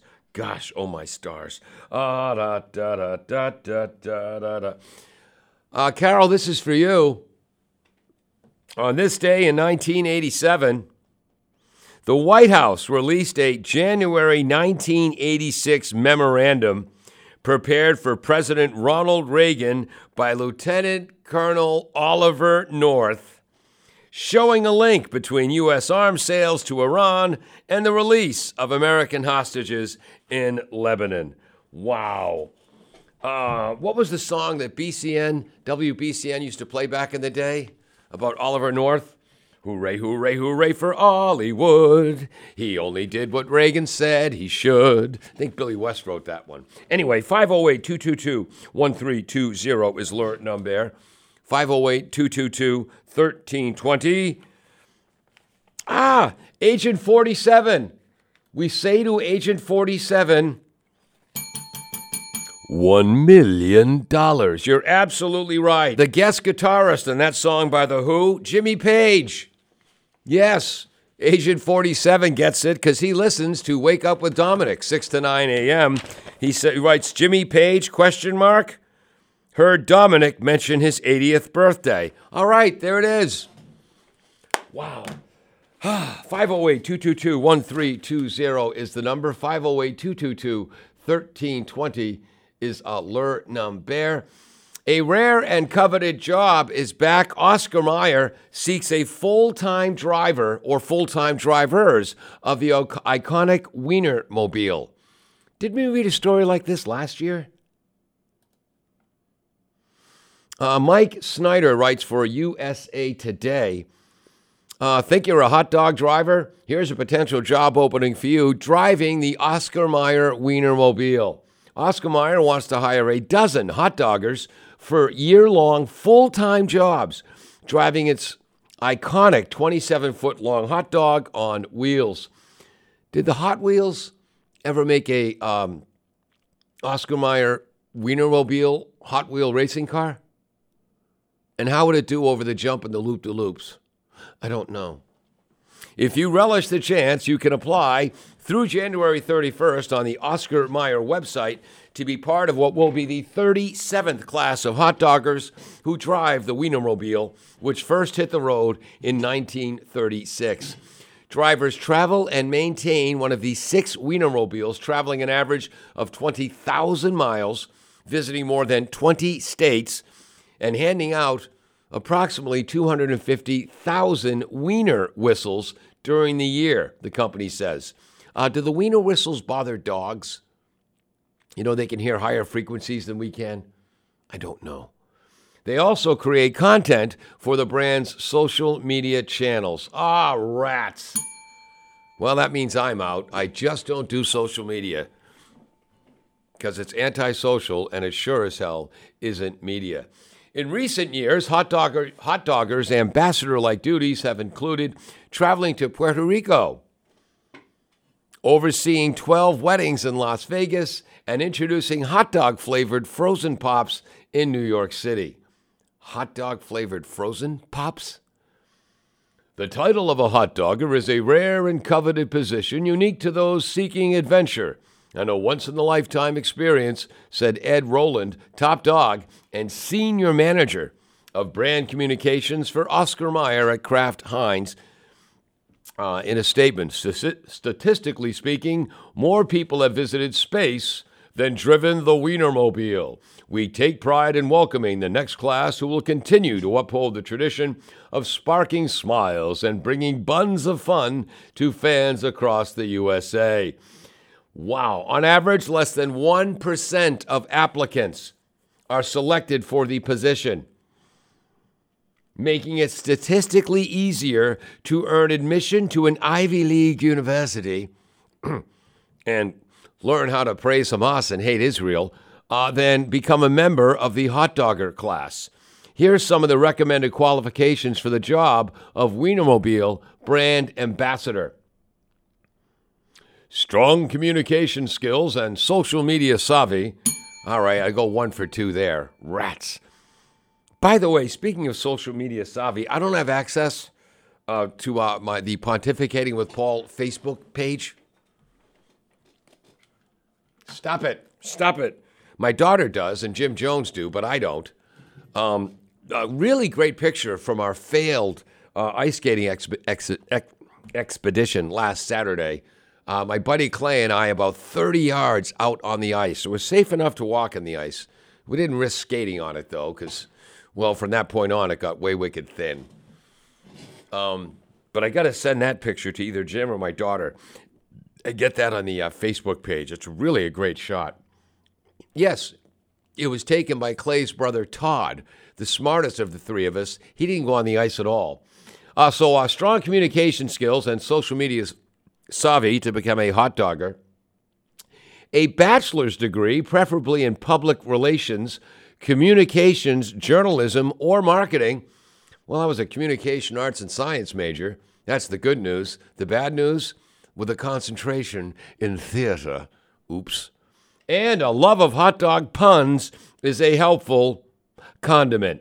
Applicants can expect a base salary of $35,600 uh, other benefits include a weekly allowance of 150 bucks for meals and personal travel, 18 days of paid time off, a full health benefits package, and 100% of hotel expenses covered unless you steal nip bottles from the minibar. So there it is. You can drive a Wiener Mobile for Oscar Mayer. Uh, we'll be right back after this on 1320 WAR.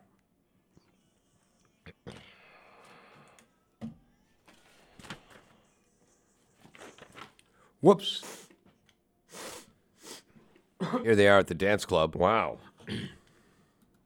Ah, there it is. Crystal Gayle. wow. That's enough of that one. Uh, Crystal Gayle, 73 years old today. Yes, the uh, Loretta Lynn's little sister. Loretta Lynn's little sister, Crystal Gayle. By the way, speaking of war, again, it was this day in 1916 that the eight month failed siege of Gallipoli ended. Yeah. Um, on this day in 1861, the first shot of the Civil War was fired. Missis- uh, Mississippi becomes the second state to secede from the Union. The same day, the Star of the West, a merchant vessel bringing reinforcements and supplies to federal troops at Fort Sumter, South Carolina, uh, retreated. Retreated uh, in the face of artillery fire. Wow, you mean they meant it? Yeah, darn the luck. Up and up and up up. Of course, we could have negotiated our way out of that. Uh, bursting into the uh, studio, unannounced and uninvited. Ladies and gentlemen, boys and girls, squirrels and ocelots, give it up for Lee Fremo. Oh, hello there. Hello, Lee, the second groupie of the Pontificating with Paul show. In 2016 or something like that. Gosh, I think it was 2015. It's close enough. Might have been. I lose track of time, believe me. Yes. I really do. Uh, Except when it comes to the 60s and 70s and the music. I was going to say, back then when you became a groupie to this show, you were just some average Joe, some regular schmuck. Uh, now, now, uh, you, you are a big deal radio personality. Yeah. Uh, been off the last couple of weeks. The things have been rough up in Watertown, so I've been back and forth up there. Yeah, Adrian's brother is unfortunately not doing well, and his time is running out, and uh, she's been tearing apart at the seams. So Where the hell's Adrian? Whoops. Where the hell's Adrian's boyfriend in all of this? Oh, he just took off for Guatemala again. He goes there every winter. He's about as supportive as a, uh, you know, the Oh, straw on the camel's back. but you know, that's Well, at least choice. he's not vacationing in Thailand. That'd be something else to worry about. Uh, 508-222-1320 uh, if you want to say hello to me or Lee, host of Looking Back with Lee, Thursdays, 3 to 5 p.m. Yeah. Oh yeah, I'll be on this Thursday for sure. Great. Uh, the amazing Jim Corbin's going to be calling in shortly uh, with a meteorological update. Oh boy, we need those today. For every time I turn on the TV, it looks worse and worse. Rats. Uh, I believe the proper verbiage is uh, worserer and worserer. Know, much worse, or a bit, Yes. depending on uh, it. the- It sounds like it's going to be almost a hurricane the way they're describing it. Rats. Well, it said 60 plus miles an hour. That's what they're predicting. First they said 40, 50. Now they say 60 plus. The thing must be strengthening, uh, you know, as Right. it gets to the water, and then comes up to us. All right, we're going to go to a break now, so we're all set when the amazing Jim Corbin calls in. Lee Fremo's joined us in studio. Should be a riveting last 30 minutes of the show. Yeah. It's got to be better than the first two and a half hours of the show. Well, you had on Paul Heroux before. yeah. Yeah, I heard him. Yeah, I All right. heard him. You were discussing the uh, Middle East war and all that sort of thing. And, and piling on poor Agent 95. Wow. We'll be right back. What did I hit? I didn't know Crystal Gayle had a stuttering problem. Only when you play her. All right, can you? This is interesting. There's some songs that you haven't heard for a long time, like earlier uh, from the Walker Brothers. "The Sun Ain't Gonna Shine Anymore." oh yeah, that's Had- a that's a forgotten 45. hadn't heard that song in decades, and I was like, "Wow, this song is much better than I remember." You know, I could probably add that to my playlist. I'm not sure if it's Yeah. on there. Uh, with apologies to Crystal Gayle, Loretta Lynn, and anyone else related to them, I sincerely apologize. I had forgotten that this song stinks out loud. I have never been fond of it. Believe me, I've never been fond of that one. Oh, That's well. about that's about early 1979, somewhere in there. Well, here, with apologies to Crystal Gayle fans, I'm hitting the fade button. Good. no, she's got a nice voice, but whoever whoever wrote that song, I think they goofed. Stop it. Edward, was that S. Horton? That uh, last PSA? I wonder if he's related to Edward Everett Horton. Oh yes. Yes. Oh, sorry, didn't have to. Edward Everett Horton, Oh yes. the narrator to Fractured, Fractured Fairy, Fairy Tales. Tales. I remember that. He was great on that. He was great. And he was he was pretty up there in years when he was doing that show. Oh yeah, yeah. And then after that, he did I don't know. F Troop. For the first 11 episodes of F Troop, season 1, 1965 to 66, 39 episodes, all black and white. For the first 11 episodes, Yeah. Edward Everett Horton was Chief Wild Eagle's right hand man. Oh, I And didn't the know medicine man. Then he suffered a terrible stroke and uh, never worked professionally again. Yeah. Then Jamie Farr came in for the next two episodes really? of See, F Troop. You're the F Troop expert. Oh yes, I know that. Uh, Jamie Farr was on for two episodes of Chief Wild Eagle as Chief Wild Eagle's right hand man, but the makers of F Troop realized something that the makers of MASH never did. Less of Jamie Farr is more, and uh, he lost the gig. Jamie Farr lost the gig, and that's uh, when the guy came in who played uh, Crazy Cat, who was bucking for the Chief's job. I came in. remember that character, yes, but I didn't watch it as regularly as you did. I own I own a D, I own the every episode on DVD. Uh, Hold on, um, I'll play this for Carol. Um, is this from the? Uh, oh, this is the latest ad uh, from all of the lifelong Republicans Uh oh. who have a heart and a soul and a basic sense of human decency you actually admit that there are some. and a functioning backbone. You know, those Republicans who despise him as much as I do. Here's their latest entry. And then it says, uh, he did it before, he'll do it again. How about when uh, Mitch McConnell there and Ted Cruz, uh, when they had a penis and a backbone, blaming the insurrection on him. And then sadly, they realized how stupid and how many of his supporters are stupid enough and evil enough to believe the big lie, and they've been kowtowing to him ever since. No, anyway, the uh, election was not stolen. speaking of people stupid enough or evil enough to support Donald Trump, even though we love him, ladies and gentlemen, boys and girls, the amazing Jim Corbin calling in. Let's not talk politics. Let's get right to the weather. all right? Yes, we'll leave By the the hot way, air to the hope- atmosphere. yeah, yeah, yeah. No, we, we need the Oh. forecast today, Jim. I know. Hello, uh, Paul. Say hi to Lee. I know. I was just going to say, say, say hello to Paul. I'd say hi. And hi Hello. fr- from Hello. both of And- us, I guess. And hello, Lee. Yes, definitely, Jim. Paul to- Nice to talk to you again. Speaking of the Three Stooges, hi Lee, high low, high Lee, Oh, hi yes. low, high Lee, hi low. Boy, we go off on boy. some tangents You here. missed an early portion of the show. Dave, I'm throwing out Three Stooges references, and Dave Angel wasn't familiar with them. Uh-oh. Can you imagine living your life and not knowing that the Three Stooges took uh, the census for a while? Oh, yes. Henry! Married. Anyway, we've got a, uh sou'easter headed this way. Now, some people would rather have that than what we had the other day. Not that we had a lot of snow here, but we did have some accumulation. No snow this time. No. Now, the only difference is, uh, well, the, the difference with this one, obviously, it's going to be mainly rain, but we may briefly start as a few wet snowflakes right at the beginning.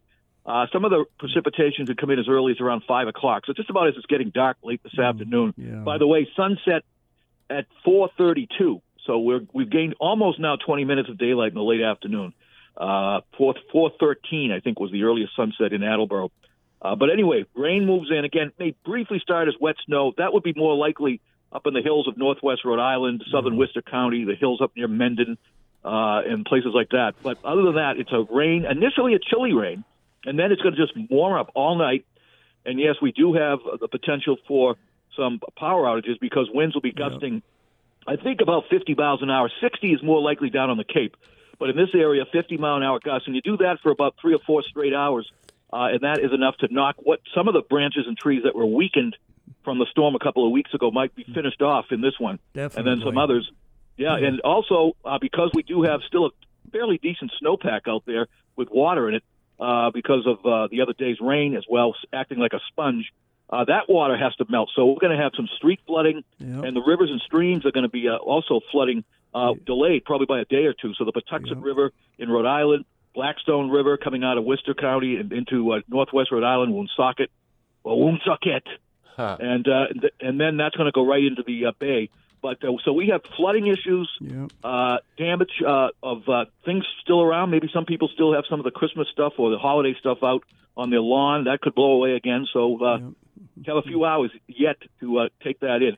I think the wind potential is probably just a shade less than what we had a couple of weeks ago. But Whoa. again, a lot of things are punch drunk as we talk about. Oh! uh, and remember that? Oh, when you when you referenced this, we were in the old studio, and it was in the summertime, and you were talking about high winds could lead to having punch drunk mosquitoes. There you go. And I stopped you in mid broadcast and said, What a great name for a band. And uh, I contacted my son in Philly because since he's been in like seventh grade, we always try to come up with band names. He never likes the ones I come up with Brain Dust, uh, Puking Zebras. But he liked uh, the two uh, band names I've given him that he's actually liked. Uh, one is Broken Slinky. And you folks all know that story. The only other one is Punch Drunk Mosquitoes. There you go. All right. Anyway, I'm sorry. I, I That disrupted was you. a, no, no, that's all right. That I think was probably a fall event. That's why the mosquitoes were still around, getting Ah. uh, you know on their last leg and uh, get, blow the winds around, and uh, they're not as bad. You know how on a windy day it's not as bad with with mosquitoes because they're they're tough to. It's tough for them to fly in the wind. Let's put it that way. Yes. Although no, no mosquitoes out there tonight, though, uh, we're going to have wind gusts 50, maybe a few brief 55 mile an hour gusts. So again, to, in a, in a, to be serious, this uh, will once again be a rough night uh, with uh, potential power outages. The, the more you, closer you live to wooded areas near where, where there are wires going through the trees, that's why you see frequently in the last few years a lot of trees being uh, trimmed on streets. Uh, they go up in the buckets and trim the trees that go through the wires. Uh, main reason for that is just what will happen tonight. So we're going to have some scattered power outages. Again, you never can predict exactly, but if you live in an area where there's uh, not wires going through or a lot of built-up areas with very few trees, that's where you have less of a chance of losing power. The other thing, of course, you lose power randomly if someone is not paying attention, hydroplanes, and smashes into a pole, and then Yep. the lights go out in that area. I'm So sorry, that what? could be the case tonight. I'm sorry, what? I was I wasn't paying attention. What was that? No, I'm I'm I'll have to kidding. I'll I'm have to do- kidding. You want me to go through the whole thing again? No, You no, complain no. Just the not paying attention and hydroplaning All part. right, that's all right. So, so here's the thing: we're going to start in the upper 30s with rain er- early this evening, late afternoon. It's going to go to 52 by tomorrow morning. Uh, winds out of the southeast, uh, veering to the south, and then eventually southwest. Most of the rain is between around five o'clock. Again, it may briefly start as a few wet flakes, but five o'clock to about eight o'clock tomorrow morning. So by the latter part of the commute uh, for many tomorrow, the rain will have ended, but uh, some damage may have been done. So stay tuned. Again, Oh. uh, if you have clogged storm, uh, the storm drain out in front of your house, and you've been lazy and you don't shovel it, open up the drain uh, so the snow isn't on top of it, uh, then you are a menace to society because Oh, uh, you uh, are causing street flooding. Having Jim? fun with this, of course. No, no, But you are. But Yeah. Jim, Jim, you um, um, because of you, all of the residents on my street are safer because of you. Years ago, pointing out the importance of cleaning storm drains. Mm-hmm. I always do that when I shovel now. So the storm drain in front of our house is ready to go. Thank That's you, good, Jim that's good. You're welcome. Was we're expecting up to three inches of rain in just this period overnight into early tomorrow, and there's about three quarters of an inch of water still trapped in all the snow that's on the ground. So that could be up about four inches of water, all being released from either from the sky or melting from the snowbanks. Again, uh, th- yeah, there was a foot of snow or even higher north and west of here, but actually there was less water content in that. I know we talk about water content. A lot of people don't like to hear it, but it's really the mass of snow, not the height of the snow, that really tells you how Uh, much there really is. Jim, would, would I you? know you don't want me to get into No, no. Would you recommend life preservers or water wings uh, for our listeners as the uh, potential that. flooding I say strikes? both. Both. I Both. say both. Okay. All right. And if that, maybe you have a little canoe too, you know, you could do that. Uh, those that have issues with their basements, uh, this could be the night once again. Now, uh, we had a few of those again earlier this season, uh, earlier in the summer and fall. So again, not a great night. Some people would say they'd rather have all snow and ten, uh, two feet of it uh, because it's just all the same consistency. So again, gusty winds tonight. The winds will be roaring. I think the highest winds will be between midnight and 6 a.m., perhaps peaking around 3 or 4 in the mornings. So if you have a south-facing window, in other words, where the Oh, sun is out during the day, that's the window that will be rattling tonight, especially after midnight. You know Here's what this good news, means? though.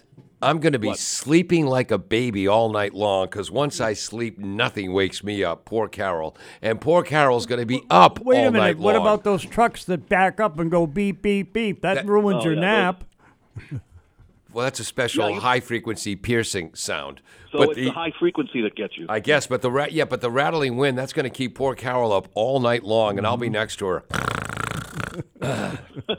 wow. Uh, by the way, snoring, right? yeah, we interrupt this uh, meteorological update for just a moment. We played um, "Talking in Her Sleep" or "Talking in My Sleep" by Crystal Gayle. Talking in your not sleep. one of the, not one of her better ones. No, I- I'm a Crystal Gayle fan, but boy, that song stunk out loud. Jackie writes in, "Who was Carol talking in her sleep about the other day?" Were you listening, Jim? I was. She was talking about. Uh, was it Mark Clark? Yes, Carol, she's mumbling in her sleep at 6:03 a.m. and then clear as a bell she says, "Mark Clark." Just like that. Just like well, I'm exaggerating a little, but she did say Mark Mark Clark out loud. And I'm like, "Carol, nothing else? is there anything you need to tell me?" How long has this affection for Mark Clark been going on? You know what she tried to tell me? She wasn't dreaming about WARA's Mark Clark.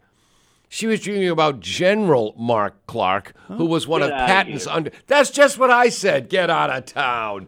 If you're dreaming about World War II generals, you're dreaming about Patton or Monty, even Eisenhower. You're not dreaming about Mark Clark. That's a great point, Jackie.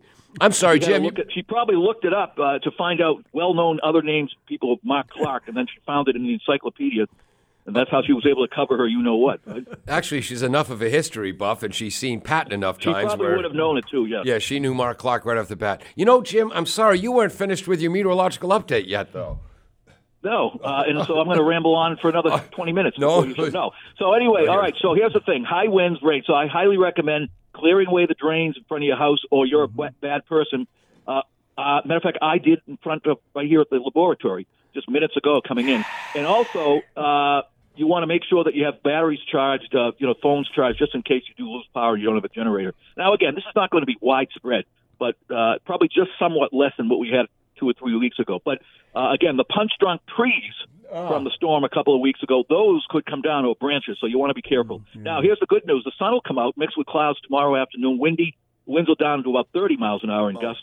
Temperatures will fall through the 40s, and then we have two really good daytimes: Thursday and Friday.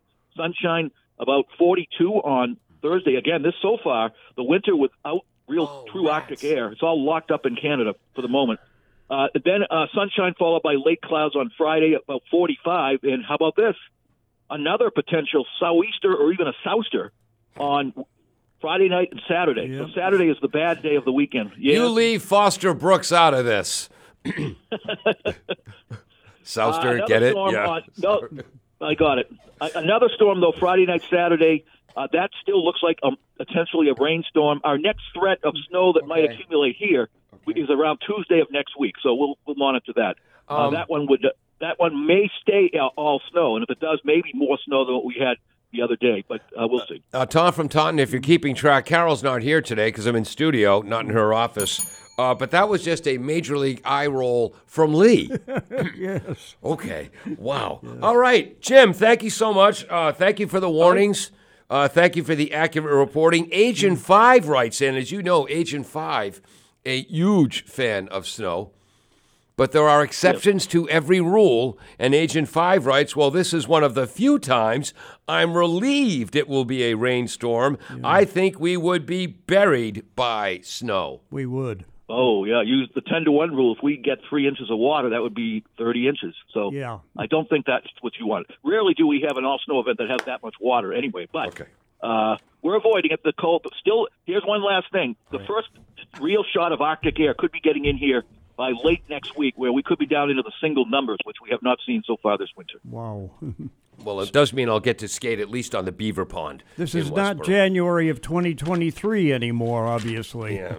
All right. Uh, Jim, so uh, wet did, and wild, wet and wild. Oh, by the way, one last thing: you might even uh, see some uh, lightning and a rumble of thunder in the middle of the night too. That'll Oh, wake you up. snow lightning.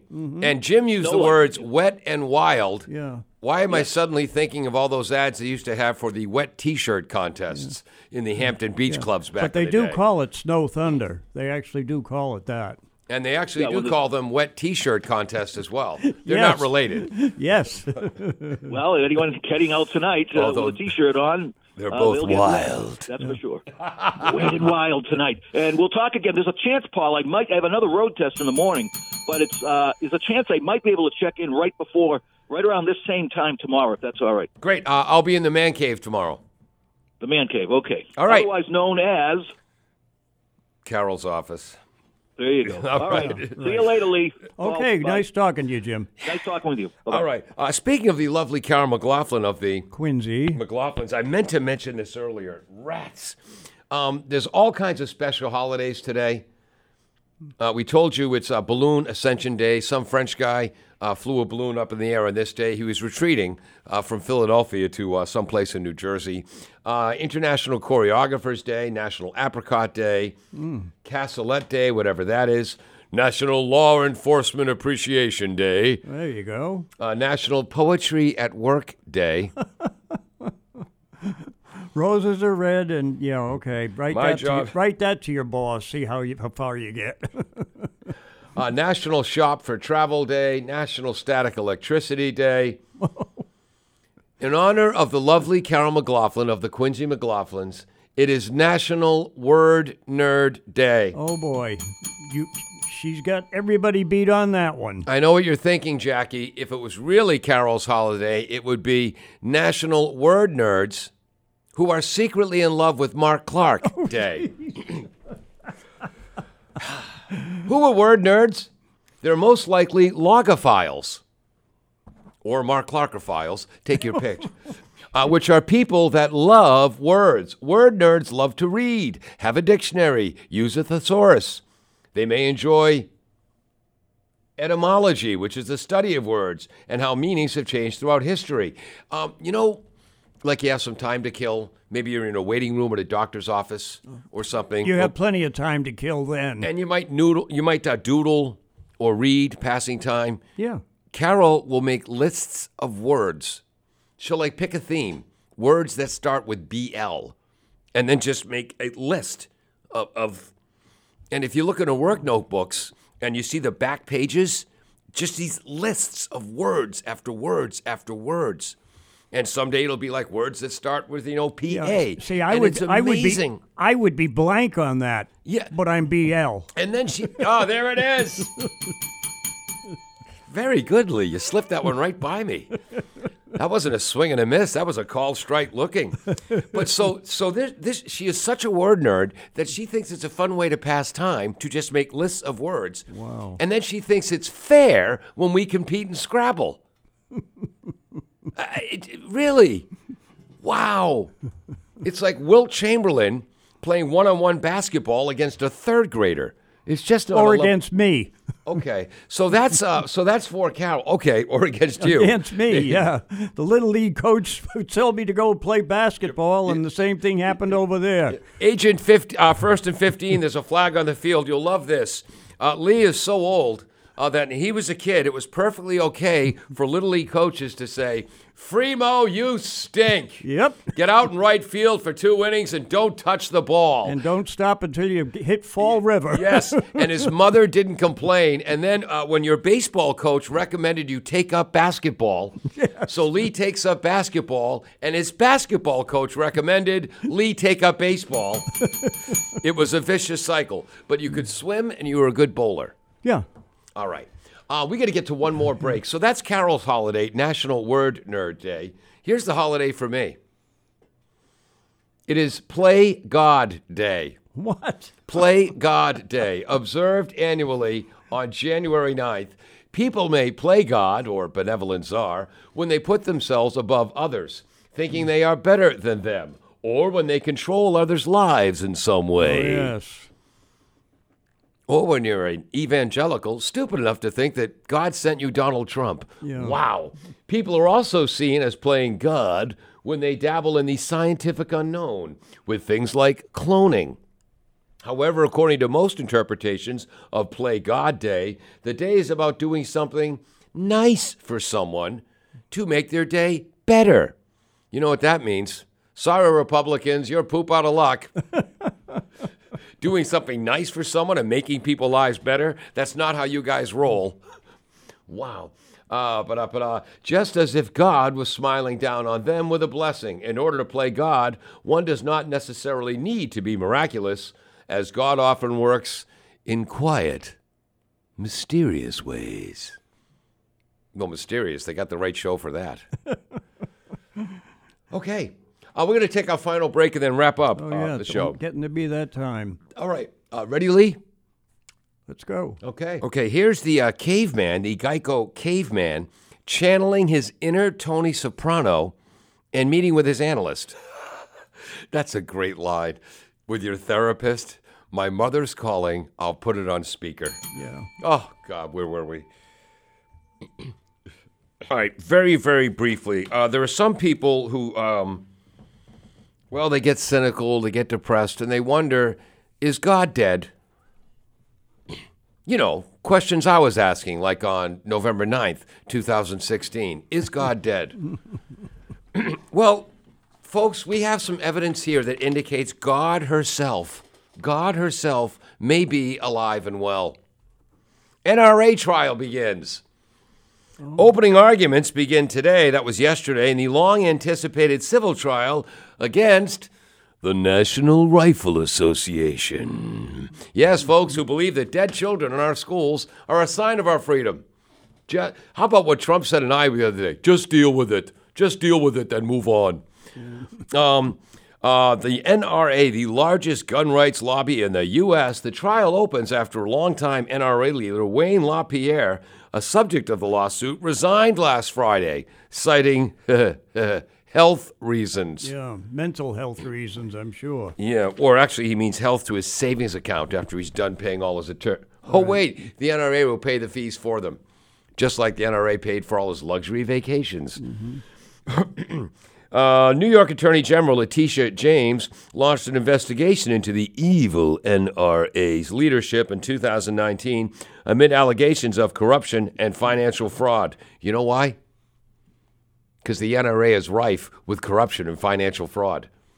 Unfortunately, they're not the only ones with that problem, but That's true. The lawsuit alleges LaPierre and others used millions of dollars to fund personal expenses uh, and seeks to bar the defendants from leading uh, New York's nonprofits in addition to financial penalties. Uh, one defendant agreed to pay $100,000 and testify against his co defendants. As part of a settlement announced Saturday, the NRA, which was founded after the Civil War as a marksmanship and gun safety club, no problem with either one of those. Right. The NRA used to be such a great organization till it got involved with the Republican Party. Just like you used to be able to respect evangelical Christians until they were, were bought and owned by the Republican Party and turned from a spiritual wing of the Christian faith to a political wing of an evil to the core political party. Rats. Uh, yes, the NRA, which was founded after the Civil War as a marksmanship and gun safety club, was chartered in Nuevo York. its headquarters are in Virginia and has seen its membership decline from 6 million to just over 4 million over five years. that's a big drop. Yes, current leaders have committed to reform. Uh, what's going on in your show tomorrow? Uh, Thursday. Thursday. Looking back with Lee, 3 to 5 p.m. on Thursdays. Oh, I've already got a playlist set up. I like the fact that the software now has numbers for the songs like it did originally. So uh, I, I had told Jim if he could put a note into the software company, and I guess they listened. It's nice to have numbers there, so I know I have enough for my show. Ah. Uh, Agent First and 15, there's a flag on the field. No more excuses accepted. See me, my phony baloney excuses or Carol's after her dreaming and talking in her sleep about Mark Clark. Wow. Uh, Agent 42, yay, Letitia James, our hero. There it is. Lee, thanks for dropping by. Oh, Uh, sure. I have Carol's car. She has things to do this afternoon, so I got to take off right away. Oh no, that, you usually do. That's okay. Yeah. Uh, But it's it's nice to see you in the studio again. you next know. time I'm in studio, though, we- let's. Uh, we haven't been to uh, Tex Barry's in a No, while. no, I, I really like their hamburgers. You like their hot dogs, I guess. Uh, no, one cheeseburger, one hot dog. One, two, okay. Actually, cheese dog. They're both excellent. Yes, I They're don't like the- excellent. And the French fries, Yeah. just just thin, well done. I wonderful. Mm-hmm. No, Folks, excellent food, really, and I, do, I really mean that. Yep. Excellent food. Uh, thanks for listening today. Thanks for Sheriff Heroux calling in. Uh, thanks to Agent 95 for challenging Sheriff Heroux. We have no problem uh, with that. Uh, thanks to multiple award winning Breezy Dave Angel, the professor. And Lee, thanks to you for stopping by. Okay, my pleasure. All right, uh, give Adrian our best. Oh yeah, as I said, her I think- she's going through a lot right now. Yeah, and uh, tell her I think her new boyfriend is a bum and a loser. All right. Um, I've only been saying that since she met the guy, but you know. yes, but I'm willing to say it to her face. Yeah. Um, Joan Baez, one of the good guys, 83 years old today. We'll let Wow. her uh, cruise take us to the finish, uh, leading up to uh, Democracy Now! with Amy Goodman. Ooh, another heavy metal hard rocker from Joan Baez. Yeah. Fare thee well.